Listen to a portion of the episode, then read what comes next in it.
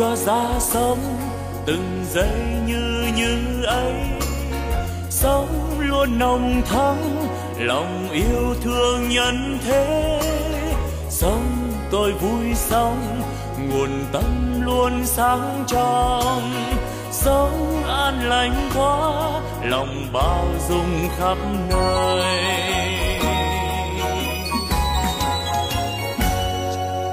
Sống tôi vui sống từng giây yêu thương quá sống đáng sống vì tha nhân nên vui sống. Phút như như ấy làm cho tâm tươi sáng. Cái như như ấy là nguồn tâm sáng soi. La la la la la la la la la la la la la la la la la la la la la la la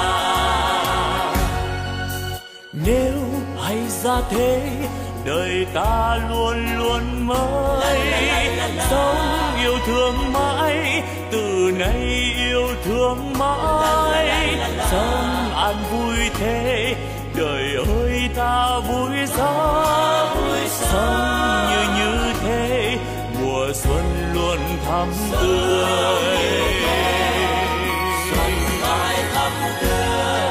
Sống như xuân mãi, mình đang như như thế. Chính như như đó là quê hương ta sống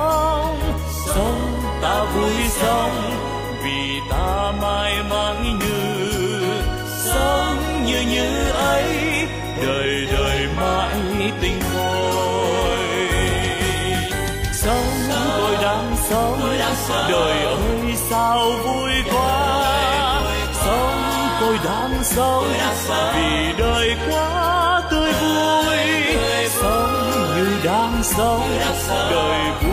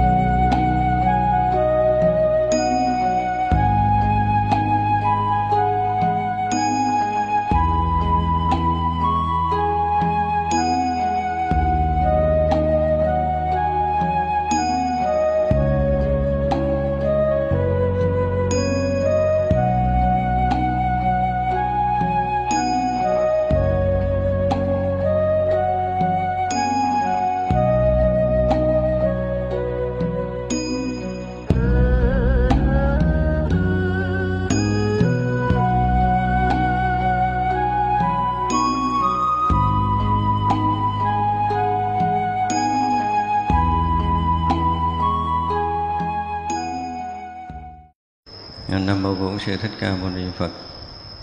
Kính thưa toàn thể hội chúng, hôm nay là ngày à, 21 tháng 3 âm lịch à, năm mậu tuất.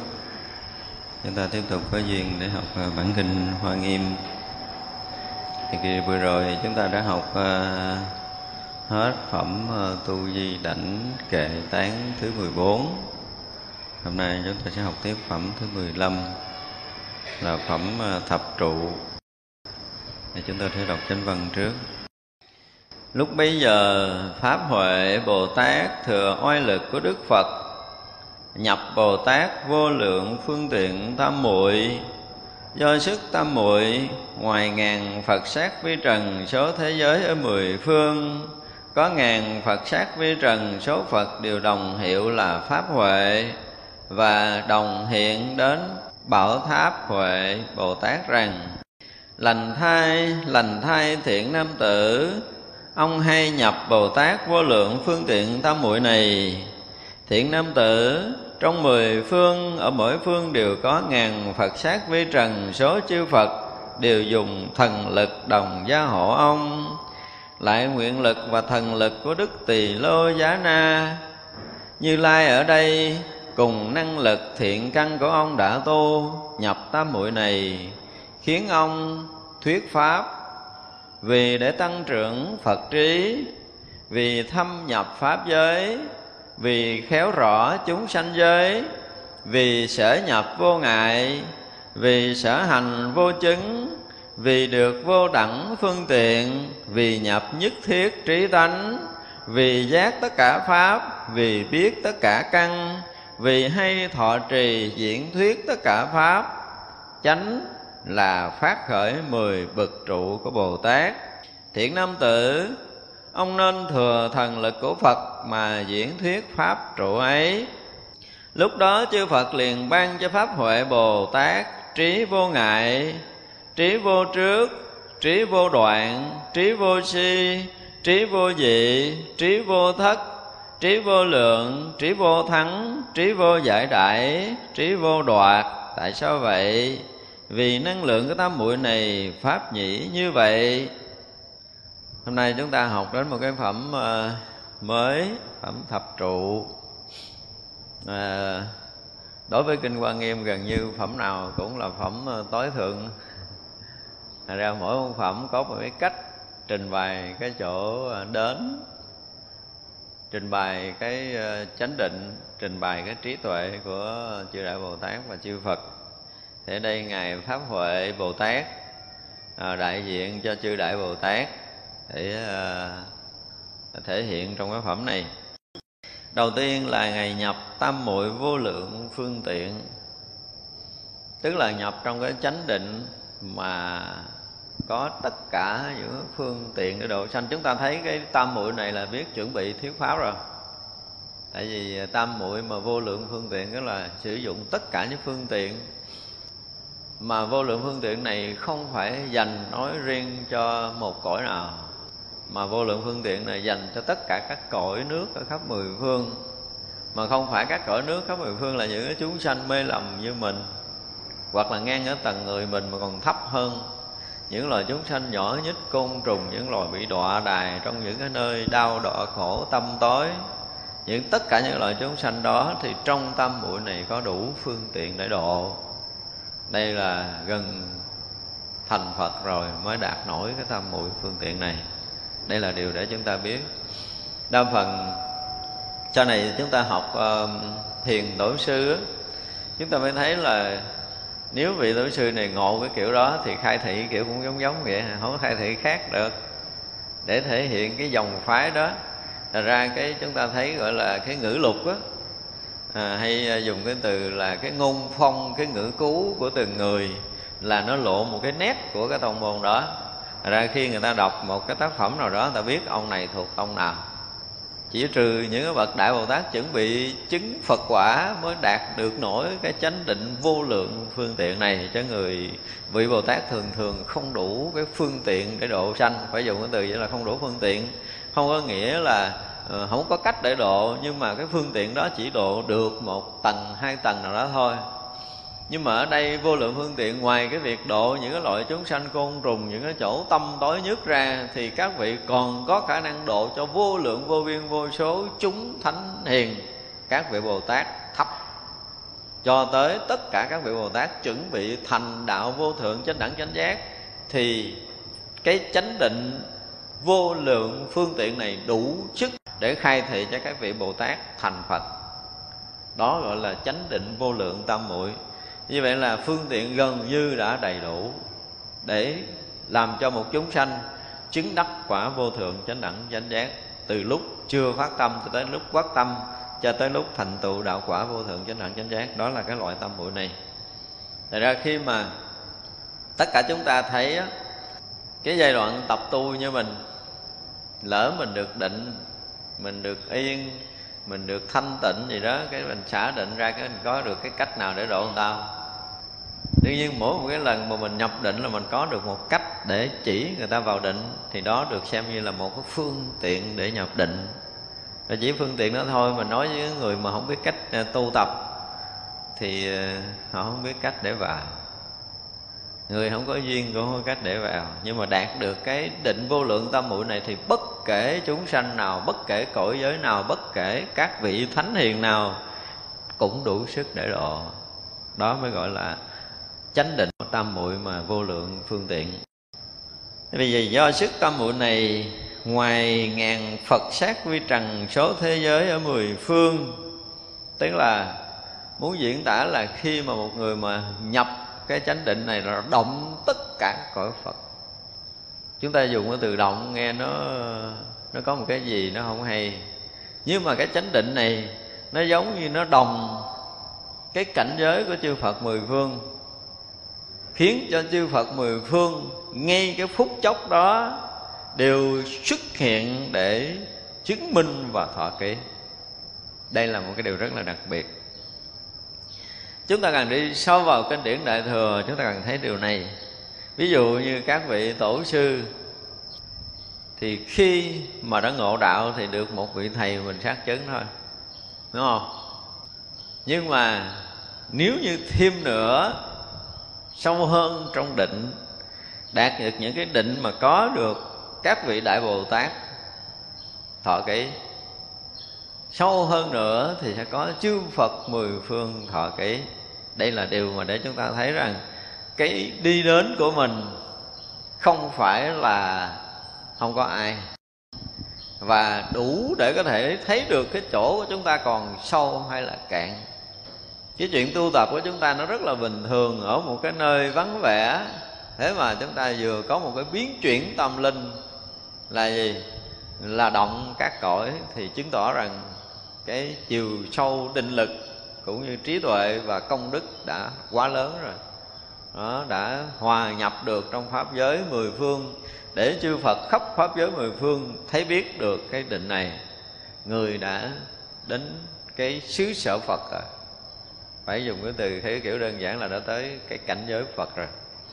Cho nên là lúc đó ngàn Phật sát với trần đều đồng một hiệu là pháp huệ và xuất hiện đến để bảo pháp huệ Bồ Tát rồi tức là hằng hà sa số chư phật ở khắp mười phương đều đồng một cái tên là pháp huệ, tức là trí tuệ để mà thuyết pháp.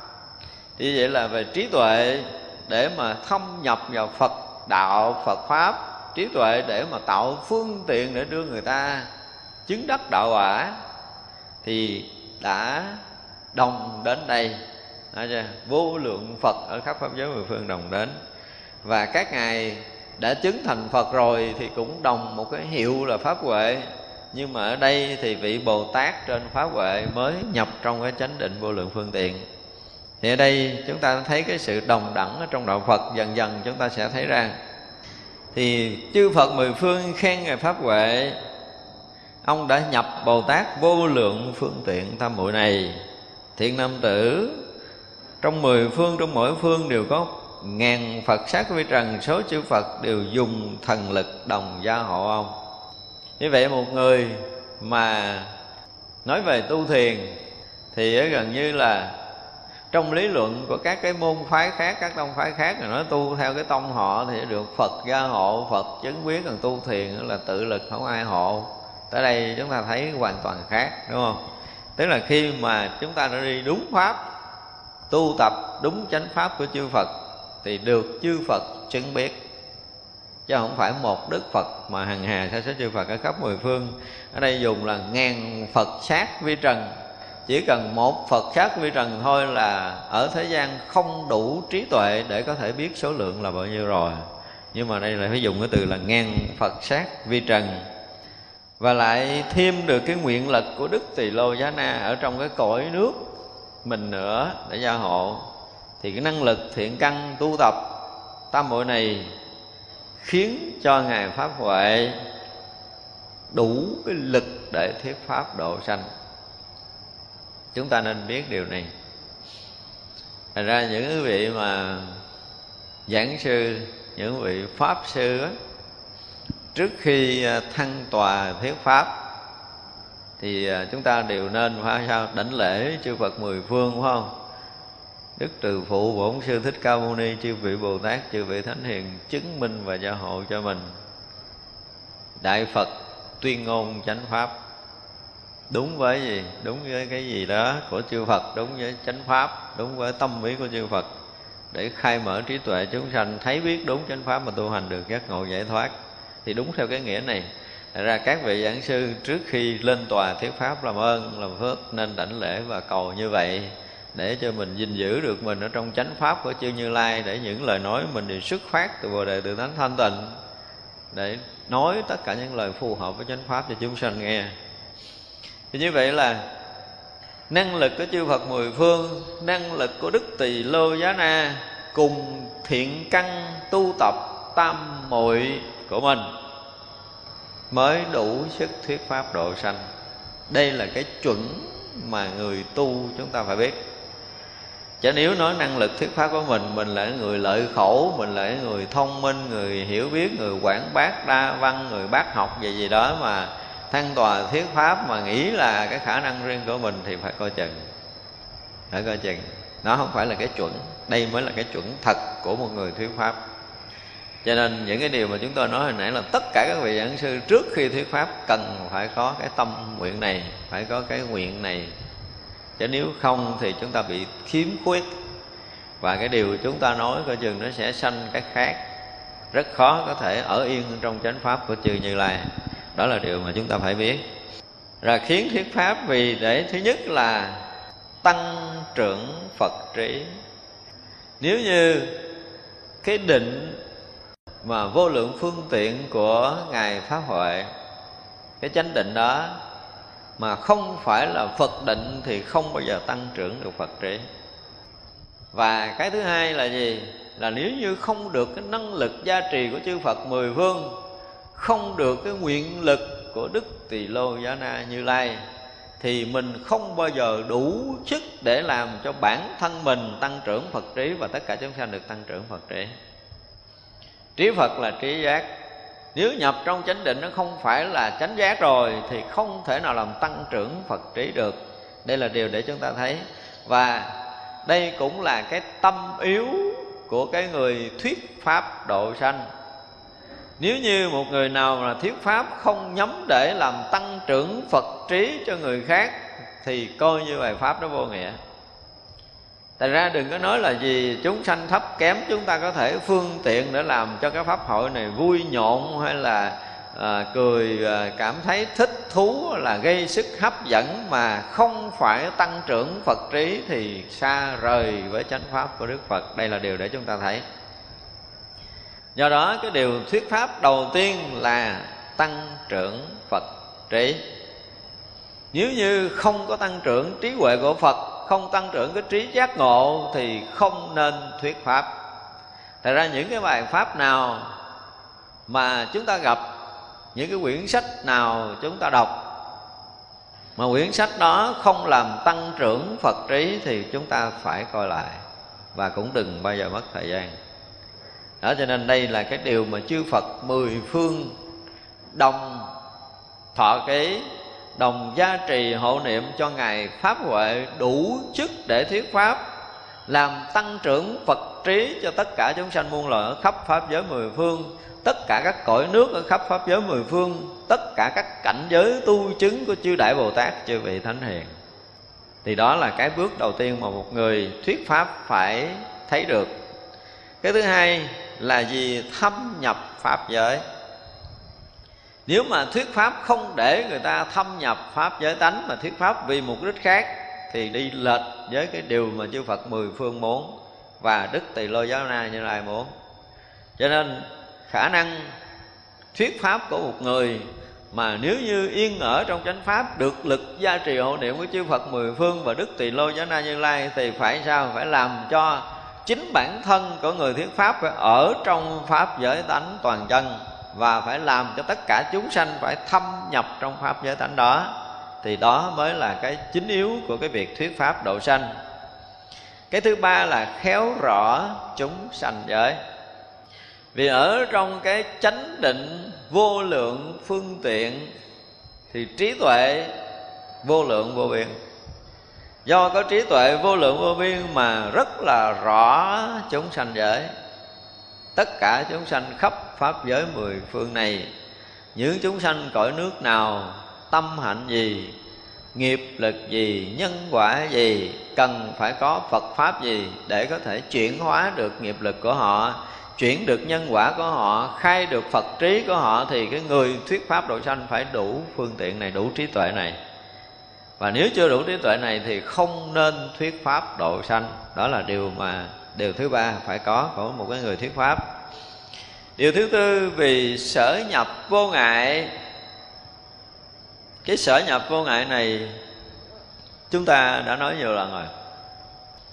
Dùng cái từ vô ngại đối với cái cõi này, trước nhất là nói cái cõi mà chúng ta đang sống, là cõi người của mình.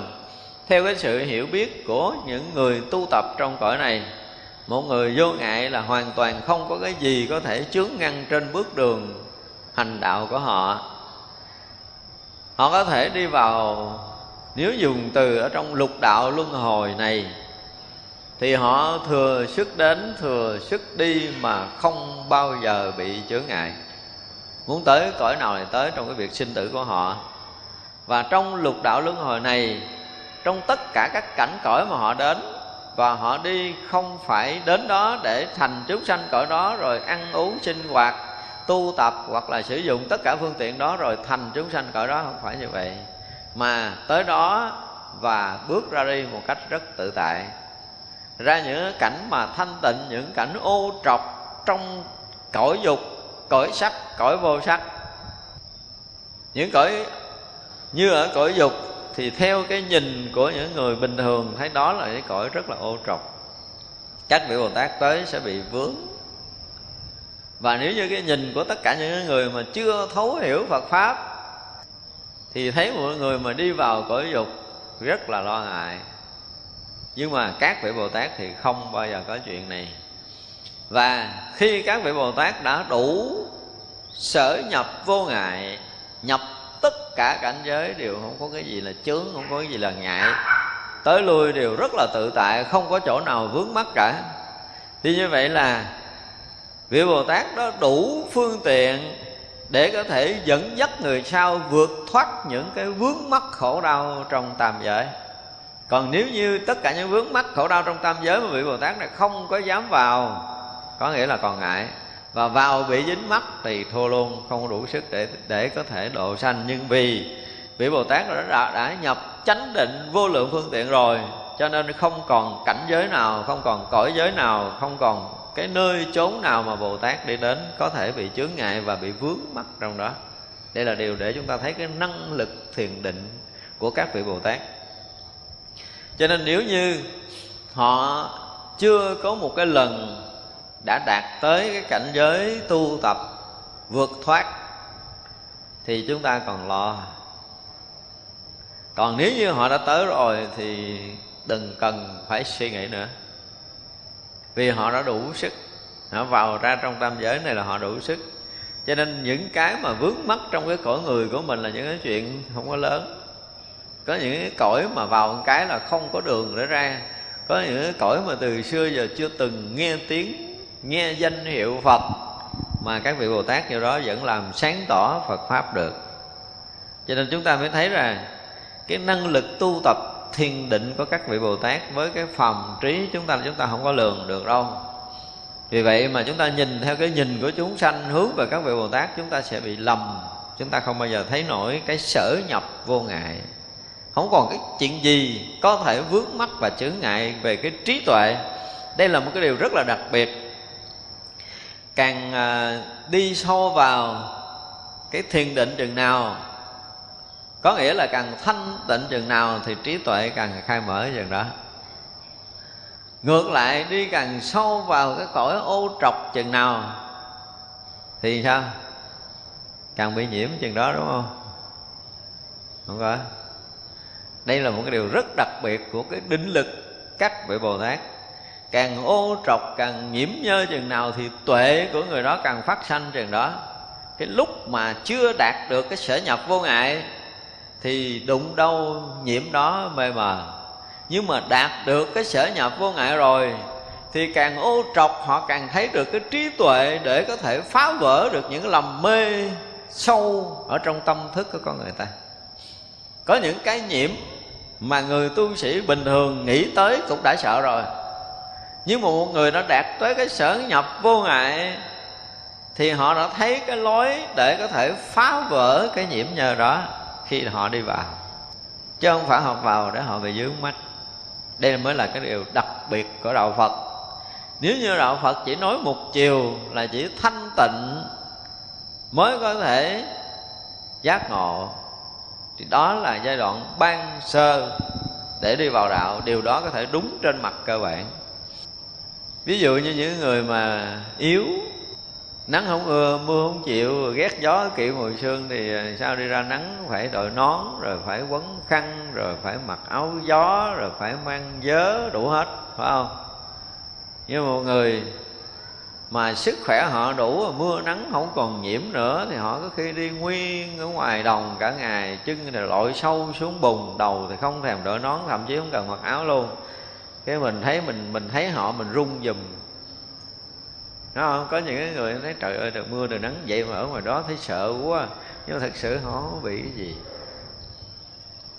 Đó là nói chuyện loài người của mình thôi, Nhưng mà cái lực mà sở nhập vô ngại này Nó còn hàng, gấp hàng tỷ lần cái chuyện mình ví dụ. Cho nên chúng ta thấy là khi mà người đã đạt được cái chánh định rồi Thì họ gần như có một cái sự bảo toàn. Một cái bảo toàn lạ lùng mà thế gian không đủ cái đầu để có thể hiểu nổi. Mà không cách nào để cho họ có thể dính nhiễm được. Đây là điều mà chúng ta phải thấy ở trong Phật pháp nó có cái lực này.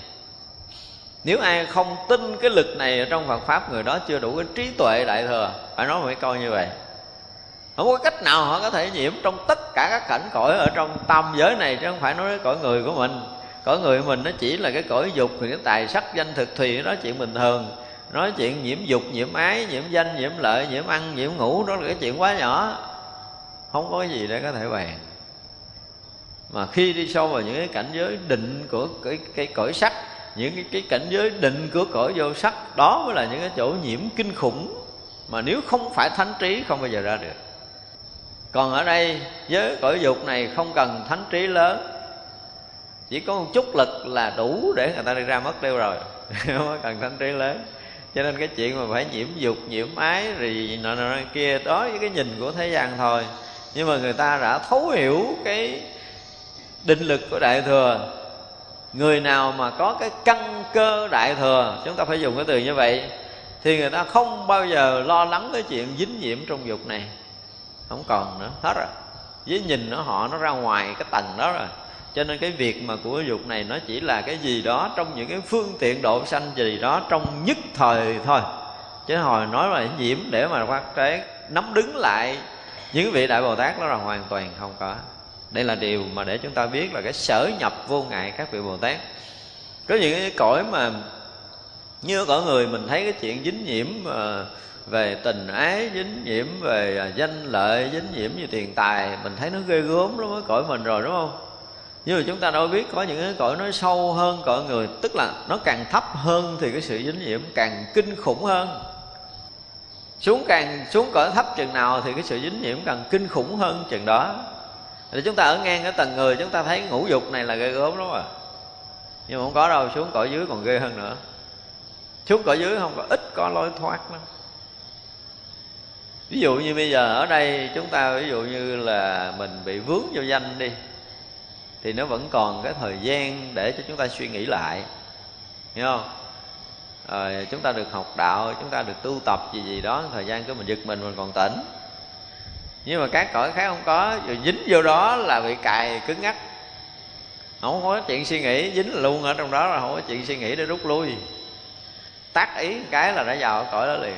Có những cõi tắt ý cái là tới cắt ý cái là tới, tắt ý cái là tới. Khởi niệm là sanh thân liền không rút lui được. Thì chúng ta thấy cái phúc mà, ở đây mới nói cái phúc mà gọi là giai đoạn mà chúng ta mang thân trung ấm.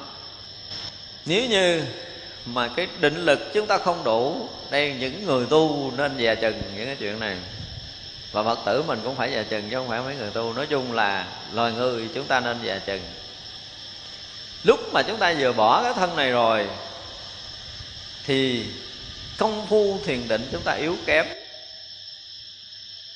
Thì lúc mà chúng ta mang thân tung ấm với tất cả những cái dục nghiệp chúng ta còn, chúng ta dễ đi vào những cái cõi thấp lắm. Tại vì tác ý dính kịch. Đây là điều mà chúng ta mới thấy kinh khủng. Cho nên đức phật nói là bỏ cái thân này muốn thọ thân người là sao là vô cùng khó khăn. Tại vì khắp cái cõi dục này tràn ngập ngọn lửa dục của tất cả các loài chúng sanh côn trùng nhỏ nhất cho tới loài người và các loài động vật ở cấp thấp hơn loài người. Đầy và lửa dục nó có sức hấp dẫn với cái nghiệp dục của chúng ta. Cho nên nó có cái lực hút, chúng ta không bao giờ cưỡng lại được. Đây là điều mà chúng ta phải biết. Do đó, nếu mà chúng ta còn có một cái gì mà chưa thoát ra sâu ở nơi tâm của mình, nhất là dục thì chúng ta bị cái lực nghiệp đó nó cuốn chúng ta. Mình bây giờ với những người mà đã đi chùa nhiều, đã tu tập, đã sám hối rồi, nói gì nói vậy cái thiện căn, chúng ta nó cũng có một ít phần để bọc mình, để giữ mình yên.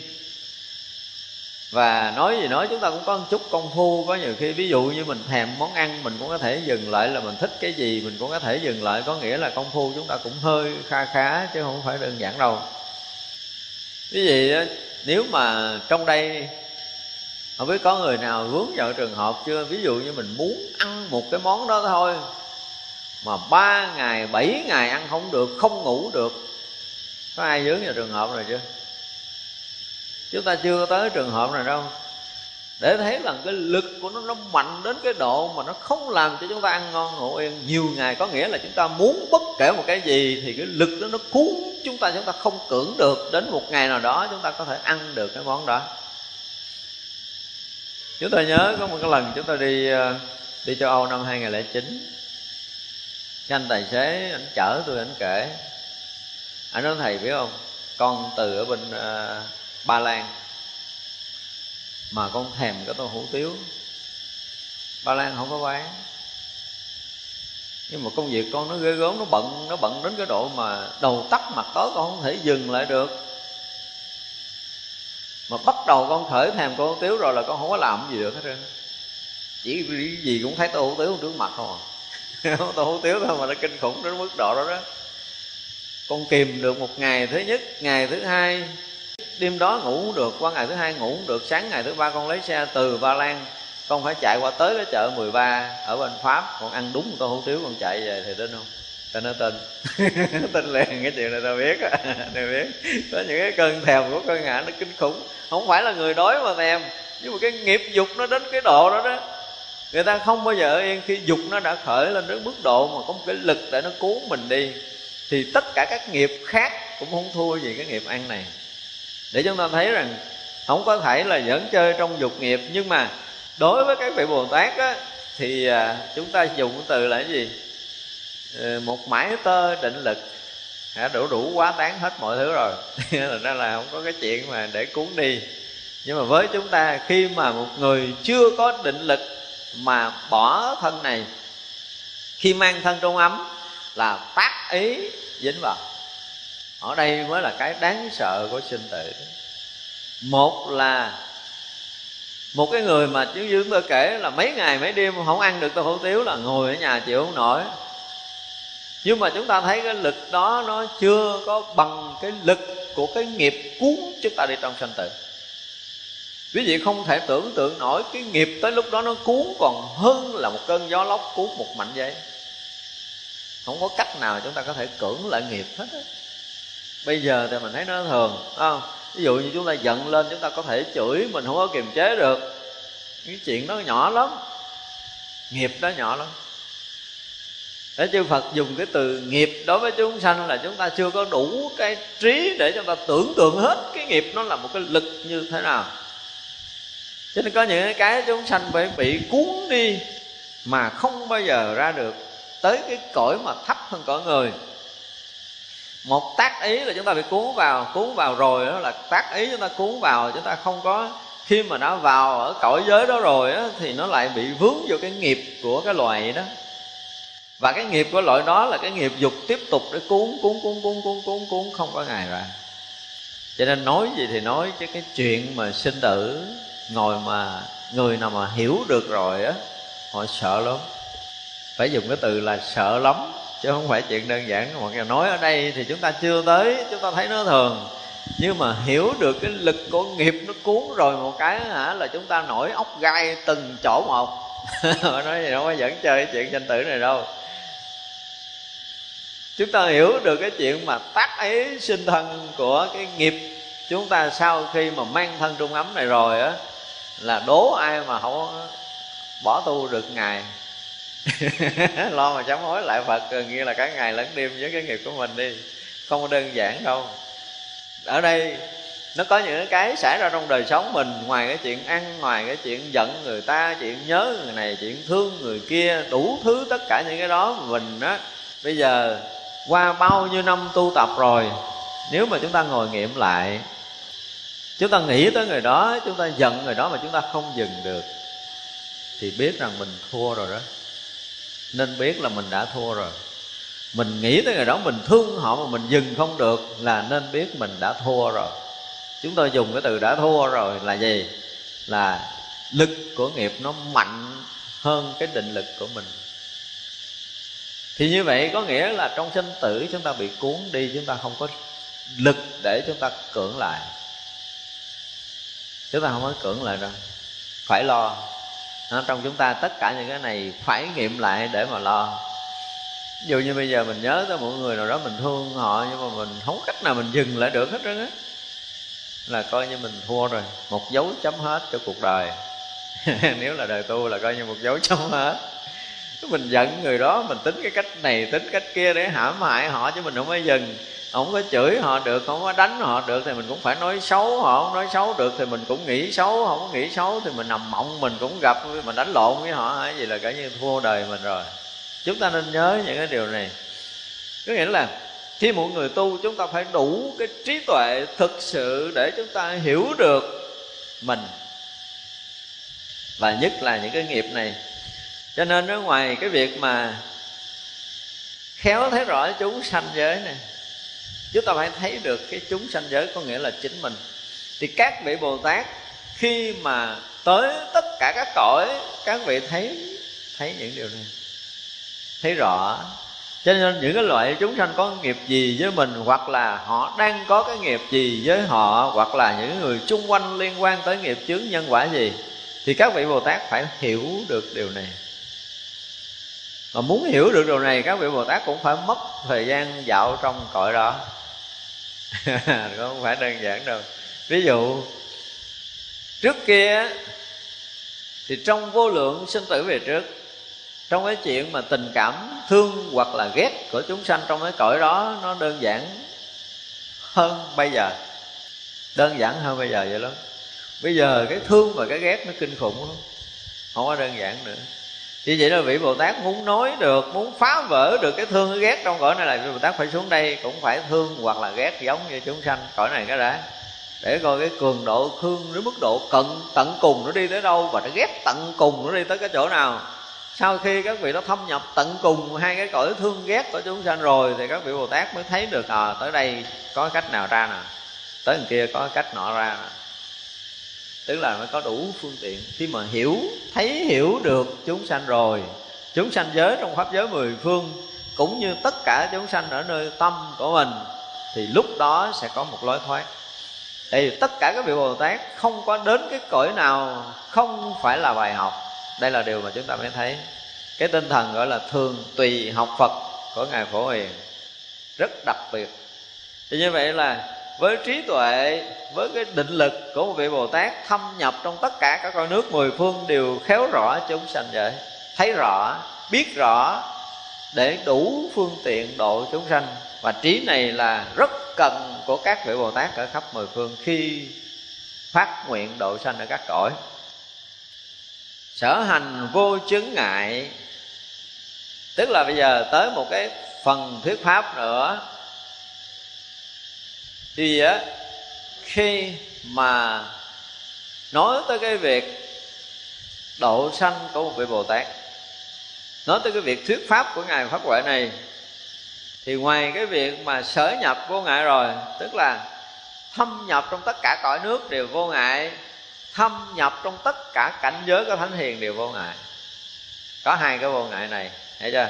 Tức là tới cõi cực nhiễm của tất cả chúng sanh đều vô ngại tới cái cõi cực tịnh của chư vị thánh hiền, chư đại bồ tát đều vô ngại và thậm chí là nhập trong cảnh giới phật cũng vô ngại luôn.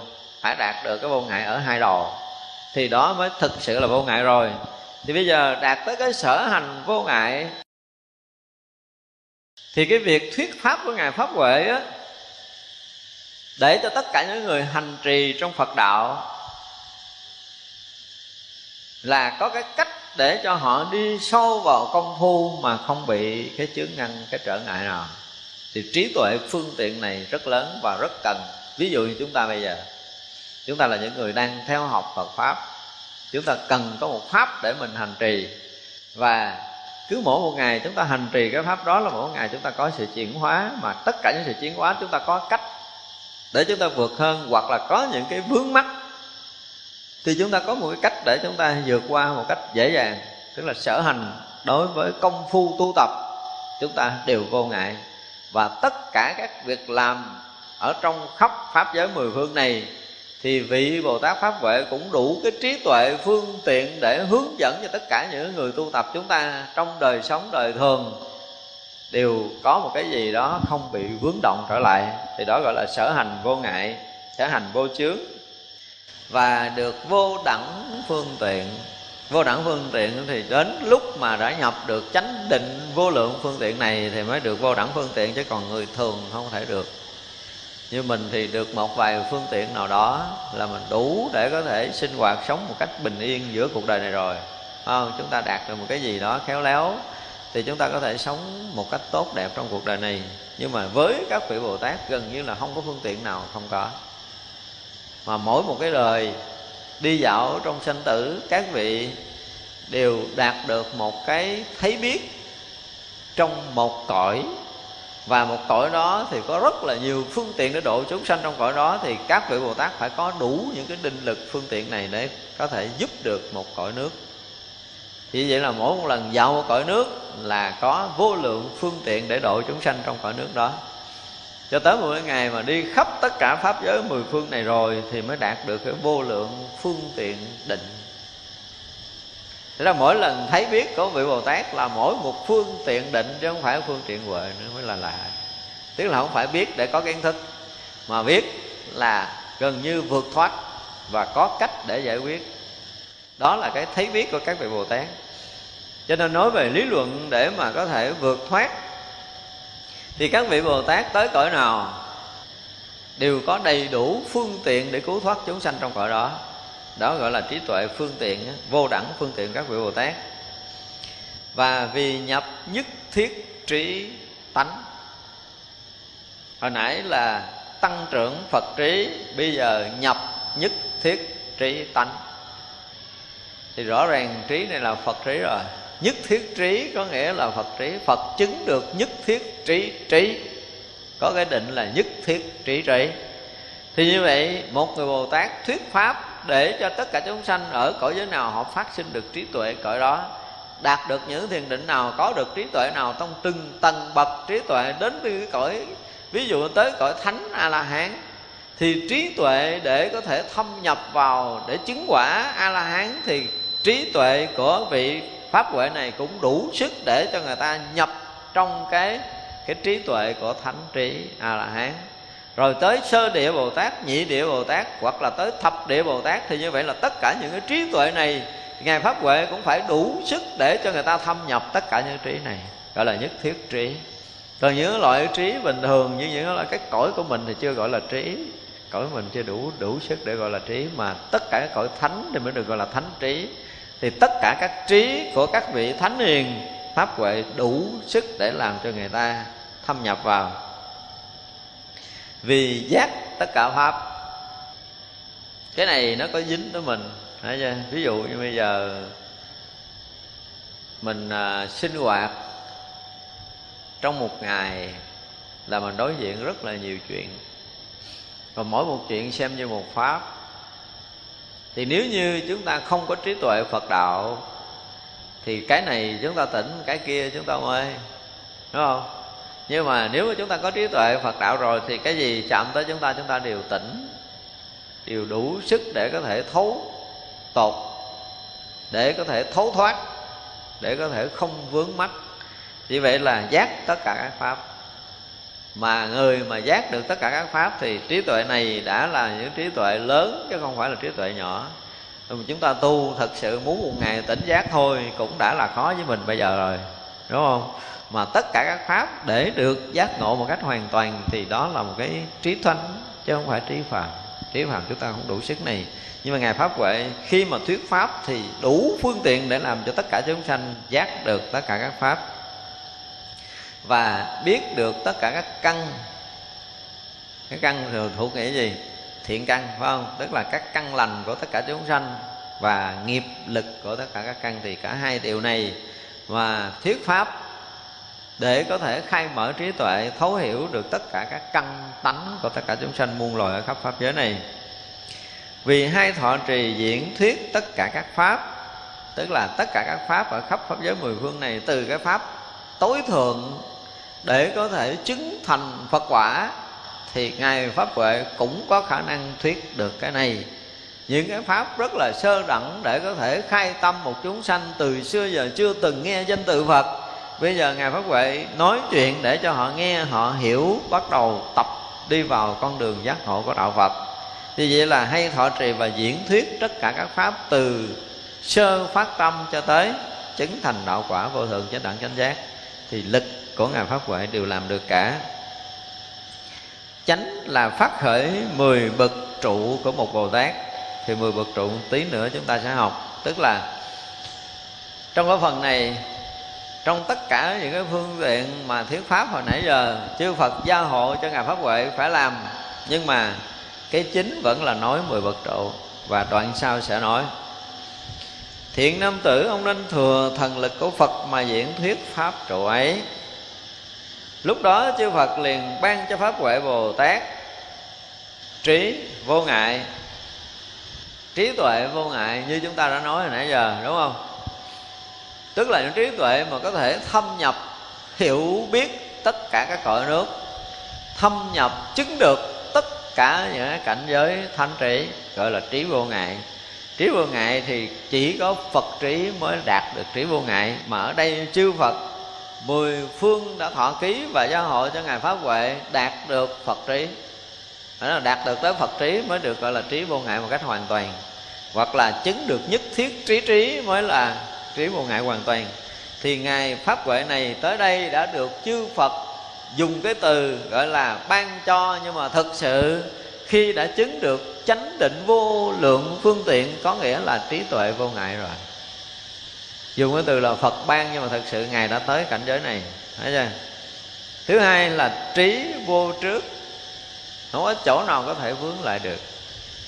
Thì mình mình nghĩ theo cái kiểu bình thường, tức là không vướng vô tài sắc danh thực tùy không phải cái chuyện mịn nhỏ lắm, không có cần bàn ở chỗ này. Tại vì cảnh giới này không phải nói tới cảnh giới mà liền hữu dụng nữa.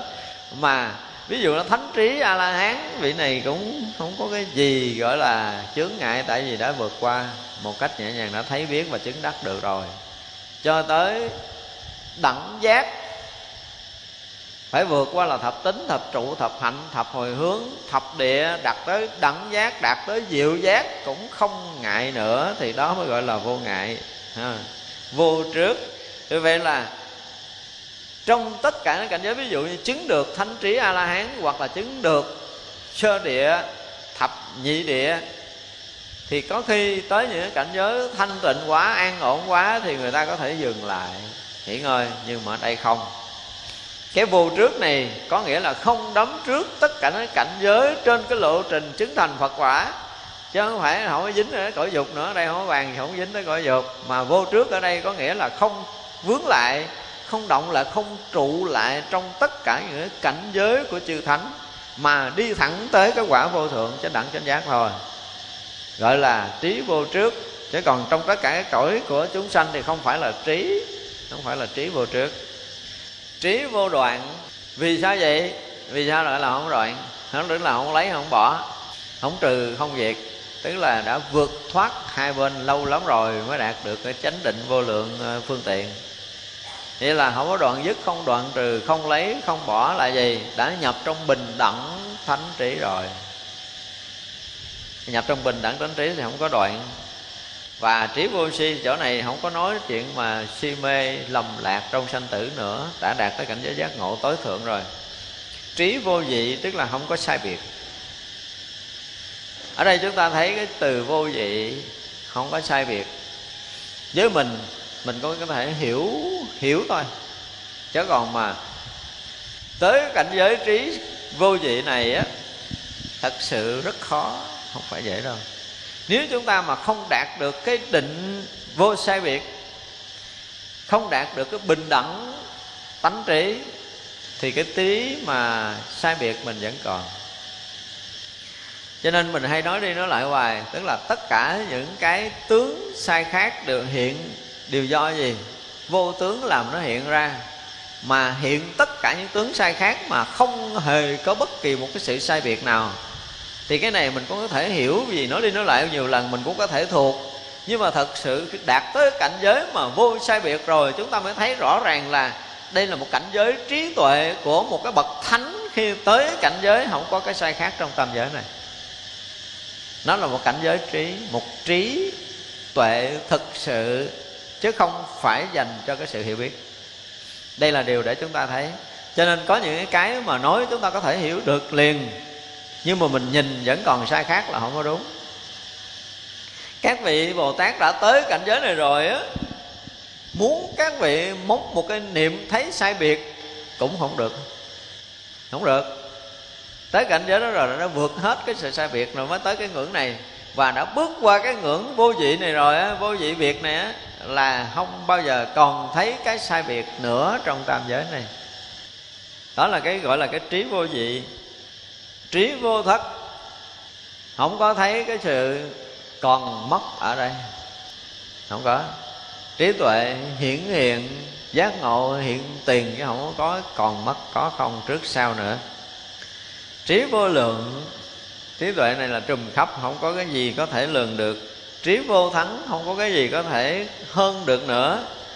Trí vô giải đại tức là chỗ này thì không nói cái chuyện giải đãi rồi không nói cái chuyện bây giờ tỉnh lúc mê thích thì tu không thích thì không tu không có chuyện giải đãi này mà đạt tới cái trí tuệ bình đẳng rồi á, thì từ đó cho tới khi mà thành phật thì luôn luôn là ở trong cái trí giác đó chứ không có rớt vào cảnh giới thứ hai không có rớt vào cảnh giới thứ hai, cho nên không có cái chuyện giải đãi cái trí tuệ này. Không phải là giờ thấy thì ở đâu đó cũng rõ ràng rồi, một chút cái mờ mờ lỡ để mê thì chuyện đó hoàn toàn không có. Trí vô đoạt, tức là không có còn tranh chấp hơn thua nữa đó là nó xa quá về cái việc mà tranh chấp hơn thua rồi. Thì đây là những cái trí tuệ mà ngài pháp huệ được đức phật ban cho nhưng mà thực sự đây là cảnh giới đạt đến do chứng được cái chánh định vô lượng phương tiện ở phía trước.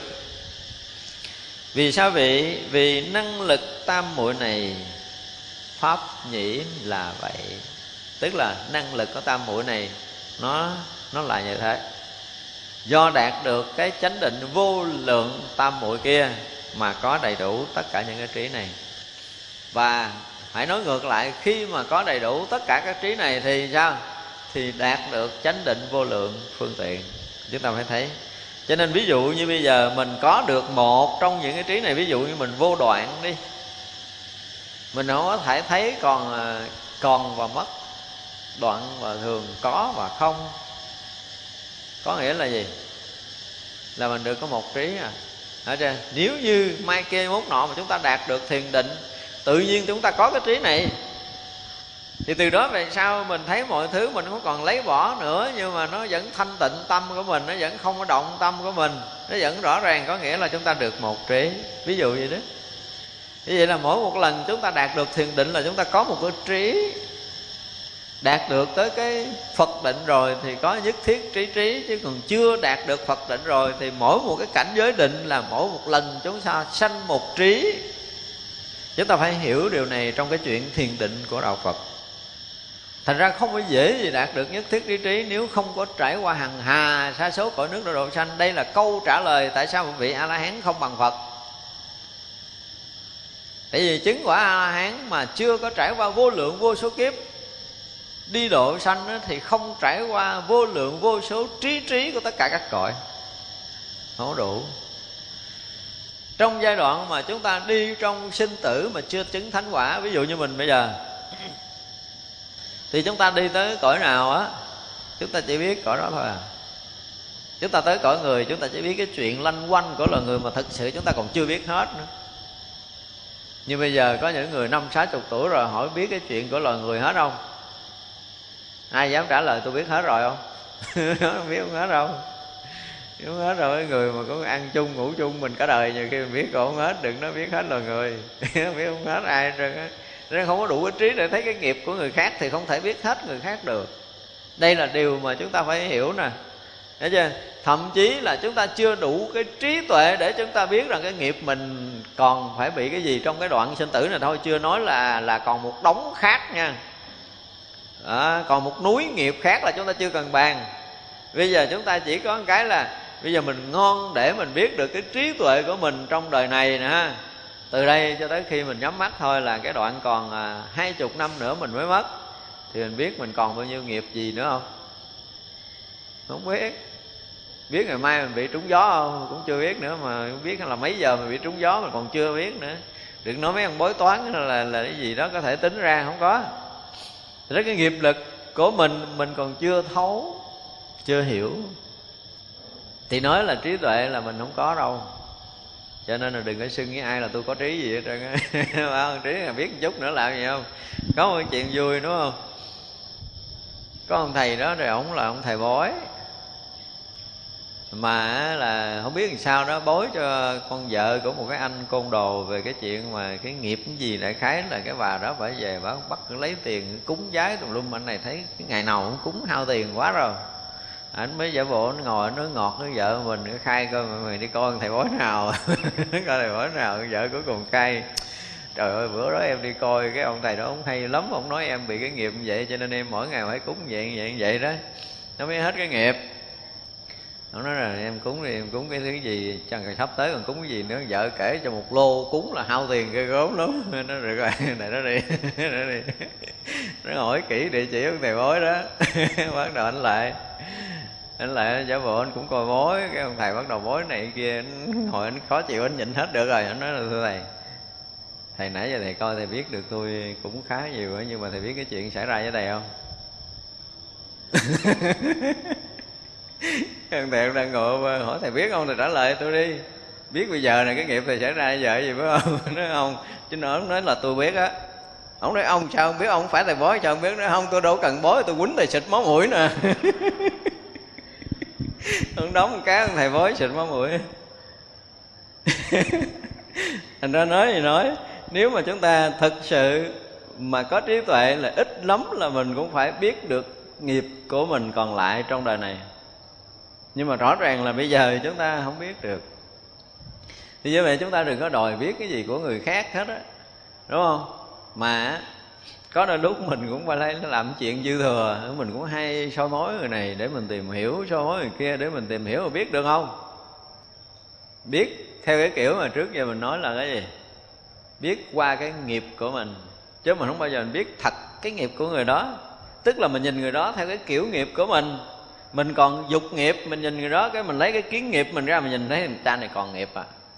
Còn dục đó, mình bị dính nhiễm cái mình nhìn người đó thấy ờ cái bà này nhiễm đủ thứ. Mà có chắc là người ta nhiễm hay không? Hay là chính cái nhiễm của mình mình gọi người ta tại mình đang mang cái kiến nhiễm? Vì cái nghiệp của mình là cái nghiệp nhiễm. Cho nên mình nhìn người ta bằng cái kiến nhiễm. Tức là mình mang kiến màu gì thì mình sẽ thấy cái cảnh giới màu đó. Ra khi mà chúng ta nhận định một người khác mà chúng ta chưa ra khỏi cái nghiệp của mình đó, thì tất cả những nhận định đó đều là mình nói về mình chứ không phải nói về người kia cho nên lỡ mà chúng ta nghe người này người kia kể chuyện á thì mình gán mình lắng tâm lại thấy chưa? Và hăng sai và kể và nói xấu cái ông kia quá trời quá đất mình ngồi mình lắng tâm lại mình nghe coi. Rõ ràng là nó sôi trong ruột của người đó chứ không phải của người kia không phải người bị kể mà chính bản thân người đó đang sôi lên. Tức là cái xấu của người đó đang khoe với người ta. Đó, cho nên là khi mà chúng ta nghe chuyện xấu thì không phải là cái chuyện xấu của cái người bị kể mà chính bản thân người đang kể đó đó nó lòi cái xấu của họ ra. Đó là cái sự thật. Nếu mà chúng ta có tu mà chúng ta lắng tâm chúng ta thấy họ sôi sùng sục với những cái chuyện kể mà vừa kể mà vừa ngướng răng rồi vừa cái gì đó, đó là, là đó đó. Đó là cái nghiệp họ. Chính bản thân họ kể có nghĩa là cái nghiệp họ đang sống vậy Thật ra có nhiều khi cũng giận người khác vì người khác bị ờ, cái chuyện, chuyện cái người này là tôi cũng không bao giờ tôi nghĩ họ như vậy mà tới bây giờ họ như vậy thì phải coi lại là cái như vậy đó là của ai? Như vậy là của người kia hay là của mình? Chúng ta phải thấy vậy.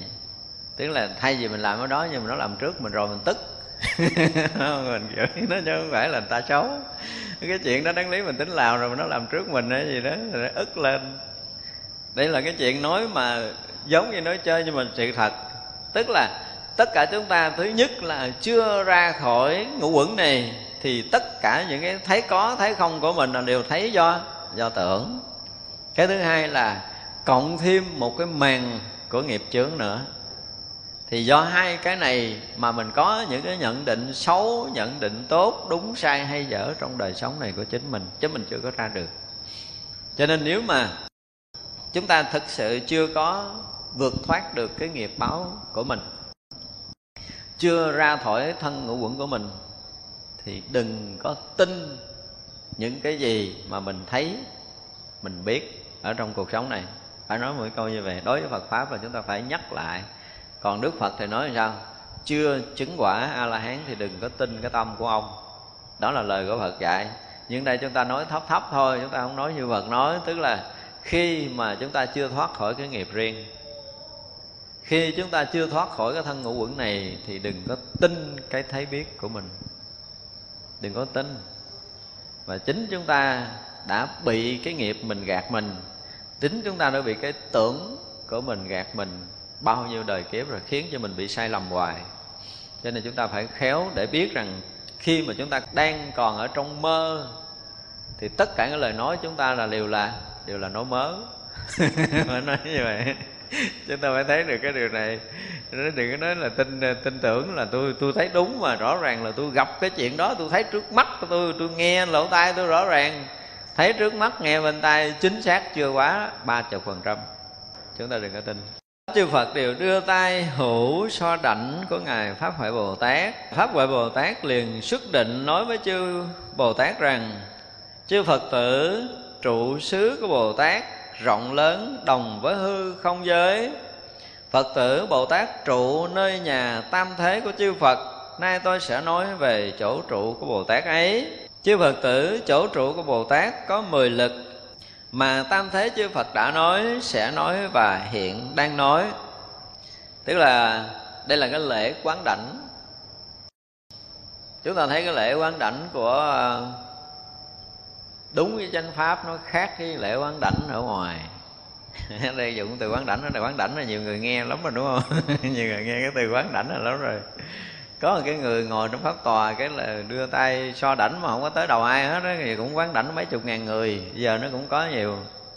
Thì cứ nghĩ là mình là thần thông phép màu gì ghê gốm lắm được quán đảnh tùm lum. Không phải cái lễ quán đảnh không có đơn giản như mình nghĩ đâu. Có những người mà à, tu ờ, mật thừa mà cái kiểu nó chưa có rõ ràng chưa có đủ cái độ sâu họ cũng không đủ cái lễ quán đảnh. Mỗi một cái tầng bậc của một cái lễ quán đảnh ví dụ như ở đây là một cái đàn để quán đảnh cho đệ tử của mình. Ví dụ như đang quán đảnh ở cái bậc liên hoa bộ thì ông thầy đó một á là dùng cái từ là kiến đàn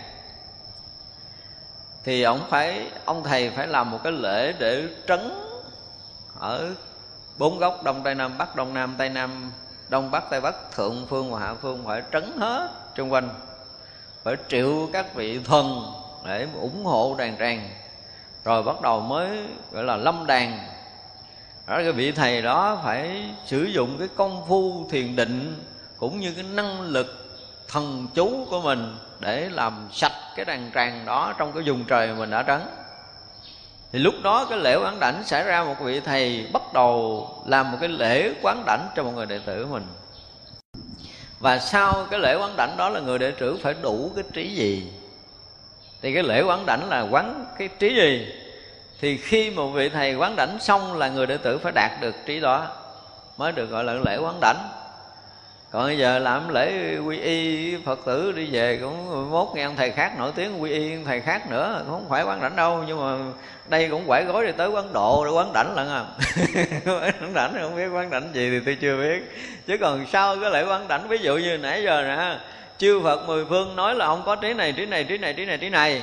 Sau khi nói hết rồi mới để tay lên đầu So đảnh, để tay hữu Để so đảnh. Thì như vậy là khi đó thì cái người được quán đảnh có đầy đủ những trí tuệ như nãy giờ nói. Tức là sau cái lễ quán đảnh ông thầy đó quán đảnh là muốn đệ tử mình đạt được ngũ trí như lai hay cái gì đó thì người này sẽ đạt được ngũ trí như lai đạt được trí tối thắng trí vô ngại trí vô lực trí trí, trí tối thắng gì gì gì gì đó. Thì sau lễ quán đảnh của chư Phật và chư vị Bồ Tát cũng như là vị thầy đó thì đệ tử mình phải đạt được trí này gọi là quán đảnh chứ không phải quán đảnh tùm lum như mà chúng ta nghe đâu. Không phải. Tự nhiên dưới mấy chục ngàn người cái ông hòa thượng ngồi trên cái quơ quơ tay cái là xong bữa lễ quán đảnh rồi sách gói đi đây tới ấn độ để được cái lễ đó lần. Không phải như vậy.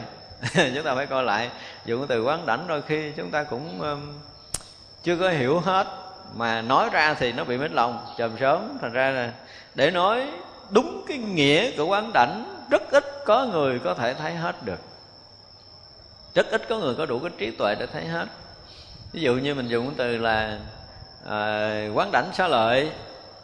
Thì cái buổi mà triển lãm xá lợi xong rồi cái người ta lấy cái tháp phật đặt lên đầu mình gọi là quán đảnh xá lợi. Nghe cái từ quán đảnh hay hay chứ mà sau khi lấy cái tháp xá lợi ra khỏi đầu mình mình được gì không nó không được gì đâu. Mình được cái tưởng là mình sẽ có cái gì đó. Chứ còn được cái thật thì chưa thấy ra có nhiều cái lễ quán đảnh nghe nó tức cười lắm, nhưng mà nó không phải giống như ở đây. Đây mới chính xác là cái lễ quán đảnh, đúng cái nghĩa của quán đảnh của chư Phật. Quán đảnh cho vị Bồ Tát là chư Phật muốn vị Bồ Tát này đạt được cái trí tuệ gì, mà thực sự là vị Bồ Tát này cũng đã tu và chứng tới cảnh giới gì rồi thì chư Phật mới xác chứng và quán đảnh với cái trí tuệ và cái đẳng cấp đó, với cái trình độ cũng như là cái quả chứng đó thì được gọi là lễ quán đảnh. Thì chúng ta phải hiểu về lễ quán đảnh này chứ nếu không là chúng ta sẽ hiểu lầm và nó gần gần giống mê tín dị đoan hơn là quán đảnh. Những lễ quán đảnh thì chúng ta phải coi lại. Mình không dám nói nhiều chứ Việt Nam mình bị nhiều quá rồi. Bị bị quá nhiều. Mà nói nhiều thì mến lòng tại thành số đó là số hơi bị đông. Ở đây thì à, ngài pháp huệ bắt đầu lên tiếng thế cho pháp huệ bồ tát lúc này sức định bắt đầu lên tiếng. Chư phật tử, tức là kêu chư vị bồ tát, cũng như tất cả chúng ta đây là trụ xứ của bồ tát rộng lớn, đồng với hư không. Trong cái thập trụ này, mười cái trụ, tức là mười trụ xứ của một vị bồ tát là lớn rộng mênh mông như hư không pháp giới này chứ không phải nhỏ. Nơi nhà tam thế chư phật, tức là cái trụ xứ của chư đại bồ tát là như cái nhà của tam thế chư phật. Tức là quá khứ chư phật, hiện tại phật và vị lai phật, đó là trụ xứ. Cho nên cái phẩm mà gọi là thập trụ này chúng ta nên nghe để chúng ta thấy đây là cái chuyện lớn chứ không phải là chuyện nhỏ nữa rồi. Chỗ trụ của bồ tát là 10 bậc, thì chúng ta bắt đầu học từng bậc. Đây là 10 bậc trụ, sơ phát tâm trụ, trị địa trụ, tu hành trụ sanh quý trụ, cụ túc phương tiện trụ, chánh tâm trụ, bất thối trụ, đồng chân trụ, pháp vương tử trụ, quán đảnh trụ. Cái này chúng ta có học đâu à? Lăng nghiêm lăng nghiêm chúng ta cũng đã học thập trụ, thập hạnh, thập hồi hướng rồi. Thì chúng ta bắt đầu học từng chỗ. Chứ phật tử, thế nào là bồ tát phát tâm trụ? Đây là cái trụ đầu tiên vị bồ tát này thấy phật hình dung đoan nghiêm xinh đẹp có oai đức lớn hoặc thấy thần túc hoặc nghe thọ ký hoặc nghe giảng dạy hoặc thấy chúng sanh chịu những sự quá khổ hoặc nghe Phật pháp rộng lớn của Như Lai mà phát Bồ đề tâm cầu nhất thiết trí.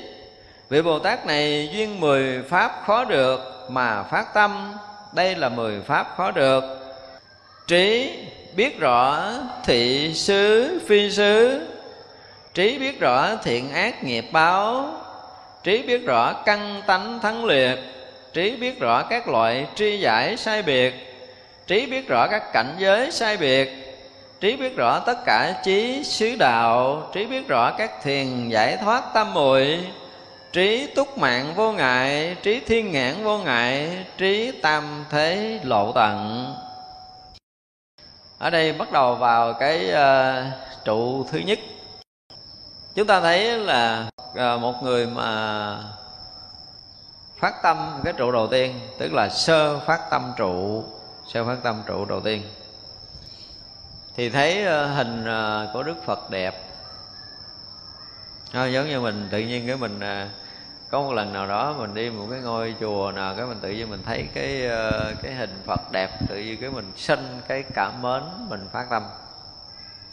Đó cũng là cái văn sơ. Nhưng mà hình dung của đức phật đẹp là mình thấy tượng thờ bây giờ. Nhưng mà thực sự không phải như vậy. Các vị bồ tát thì thấy hình dung của đức phật nó đẹp. Giống như trong kinh ờ, trong kinh thập thiện mà mình hay nhắc đi nhắc lại là gì? Khi đức phật xuất hiện thì sao? Hào quang đức phật che chắn tất cả các vị bồ tát, các vị thánh hiền và chư thiên các cõi trời. Cái đẹp của chư Phật là vậy chứ không phải là đường nét đẹp mắt, đẹp mũi, đẹp miệng, đẹp da đẹp, không phải cái đẹp đó. Thấy chưa? Cái đẹp của chư Phật là đẹp như thế, cho nên tất cả các vị Bồ Tát thấy rúng động liền, mới phát tâm. Ở đây đang nói Bồ Tát chứ không phải đang nói mình. Cho nên là khi mà thấy đức phật hình dung đoan nghiêm thì đẹp đẽ và oai đức lớn oai đức của đức phật là gì? Là trùm khắp pháp giới mười phương này mới gọi là oai đức lớn. Trời người nghe nói tới đức phật thôi là đủ rung hai cái chân quỳ xuống để đảnh lễ cúng dường. Nó mới gọi là oai đức lớn. Bây giờ cỡ như mình tu cả đời mình đều đi ngang gặp một cái người bình thường, họ cũng thấy mình bình thường, đâu có gì là quay đức. Nếu mà quay đức thực sự là như các vị mà có vài đức lớn mà con, những con thú đi ngang nó cũng phải mộp cái đầu xuống nữa. Đó là những người có oai đức lớn. Chúng ta học trong thiền sử, cũng có một vài vị thiền sư như vậy. Vị thiền sư đó là chúng tôi chúng tôi không phải nhớ tên. Có một lần ông đứng ở cổng chùa trong buổi chiều, ông quan huyện cỡ ngựa đi ngang. Ngựa thấy quỳ xuống thiền sư nó cũng thú mà còn biết ta, biết người, còn cái thằng cái thằng ngồi trên ngựa là cái thằng nào không biết. Ông quan huyện quán cũng quải xuống, lục tục xuống, cũng đảnh lễ ba lễ. Sau đó cầu học Phật pháp, tức là có những người oai đức, thì phải nói là khắp cả trời người, khi mà nghe nói tới thôi, là tự động họ sinh tâm kính phục. Chứ đừng nói là thấy còn đã thấy rồi là chỉ kính lại thôi chứ không có nói cái chuyện khác được. Không có cái lý do gì để đứng hết trơn á. Đối với những người oai đức lớn là như thế. Cho nên chúng ta thấy rõ ràng là cái oai đức của đức phật là khắp pháp giới mười phương này. Chư đại bồ tát, chư vị thánh hiền, chư vị long thiên, hộ pháp, tất cả chúng sanh muôn loài nghe tới là sao? Phải quỳ gối xuống đảnh lễ cho không còn chuyện nào khác. Thì các vị bồ tát thấy được điều này ở nơi đức phật thấy đức phật có oai đức mà không có cái gì có thể so sánh được trong tam giới này. Mới phát tâm hành hạnh bồ tát. Chứ không phải như mình mình thấy tượng phật đẹp, mình phát tâm đi theo phật. Thì đó cũng là sơ phát tâm, nhưng mà không phải là bồ tát, không phải là sơ phát tâm trụ. Cái này trong thập trụ của bồ tát chứ không phải là thập trụ của chúng sanh. Như vậy là mình mới bắt đầu phát tâm đi theo đức phật với một những người cái thiện căn, chúng ta bắt đầu nảy nở rồi, chúng ta gặp phật, chúng ta xin cái cảm mến, cảm tình, chúng ta muốn theo, thì cái đó là cái chúng sanh tâm của mình phát khởi. Nhưng mà tới đây là sơ phát tâm trụ trong thập trụ của bồ tát. Thì khi thấy được cái lực lớn, cái oai đức lớn đức phật, khi thấy được cái hào quang của đức phật, cái sắc diện của đức phật là nó vượt hơn tất cả các cõi trong tam giới này vượt hơn tất cả các vị thánh hiền vượt hơn tất cả chư đại bồ tát khắp pháp giới mười phương này mới gọi là cái dung nghi đoan nghiêm của đức phật. Chứ không phải dung nghi đoan nghiêm đức phật là đẹp trai hơn tất cả những cái người con trai ở trong cõi nước của mình. Không có chuyện này. À, đó là không phải là dung nghi đoan nghiêm đâu. Hoặc thấy thần túc của đức phật. Thần túc của đức phật thì rõ ràng là bồ tát mới thấy nổi cho mình thấy không nổi đâu chúng sanh không bao giờ thấy nổi thần túc của đức phật. Tại vì đức phật, ví dụ như là khi mà đức phật còn ở cõi bồ đề ngày xưa, còn tại thế, thì khi đức phật đang thăng tòa thuyết pháp cho một hai trăm năm mươi vị tỳ kheo nghe, nhưng mà lúc đó đức phật đã đi nhiều cõi khác đang thuyết pháp cho hàng hà, chư đại bồ tát khác nghe, thì chúng đệ tử ở ấn độ không thấy nổi mà chỉ có những vị ngoại bồ tát này mới thấy nổi là đức phật đang đi cõi nào. Tức là đức phật đang phân thân thiên bá ức để tu hành thành phật tất cả các cõi nước khác nữa. Quá độ chúng sanh ở các cõi khác nhưng mà vẫn thấy đức phật ngồi đây cứ nói uh, khổ đế tập đế đạo đế ở cõi này chúng sanh nghe. Không ai thấy nổi thần túc này. Tức là có thành không không thành có biến hóa vô ngừng không bao giờ có ai đủ sức để có thể thấy được cái thần túc của đức phật. Chúng ta phải nói như vậy. Người ta nói với thần túc không, thường của các vị a la hán chưa đủ cái lực để có thể thấy hết thần túc của đức phật. Ví dụ như trong cái thời đức phật còn tại thế, đúng không? Thì cái chuyện thần túc là cái chuyện mà ngày một quyền liên muốn thấy cái cái định môn của đức phật mà giận thần thông bay riết bay riết bay riết lạc cõi nước khác. Lạc cõi nước đó nếu mà nói với cái cái cái cái thời đại của mình là đã cách cõi của mình tới cả mấy ngàn năm ánh sáng là chứ không phải mấy trăm năm là nó xa quá rồi. Thì như vậy là tới cõi nước đó rồi khi mà à, đức phật cũng như chúng đại bồ tát đó biết và nhắc nhở ngày một kiền liên kêu đi về thì lúc đó với cái cái thần thông của ngày một kiền liên thấy rằng là mình không cách nào trở về cõi ta bà nữa được. Nó xa đến cái độ xa mà không thể nào giữ được cái mạng, đủ cái thời gian tuổi thọ để có thể trở về cõi ta bà.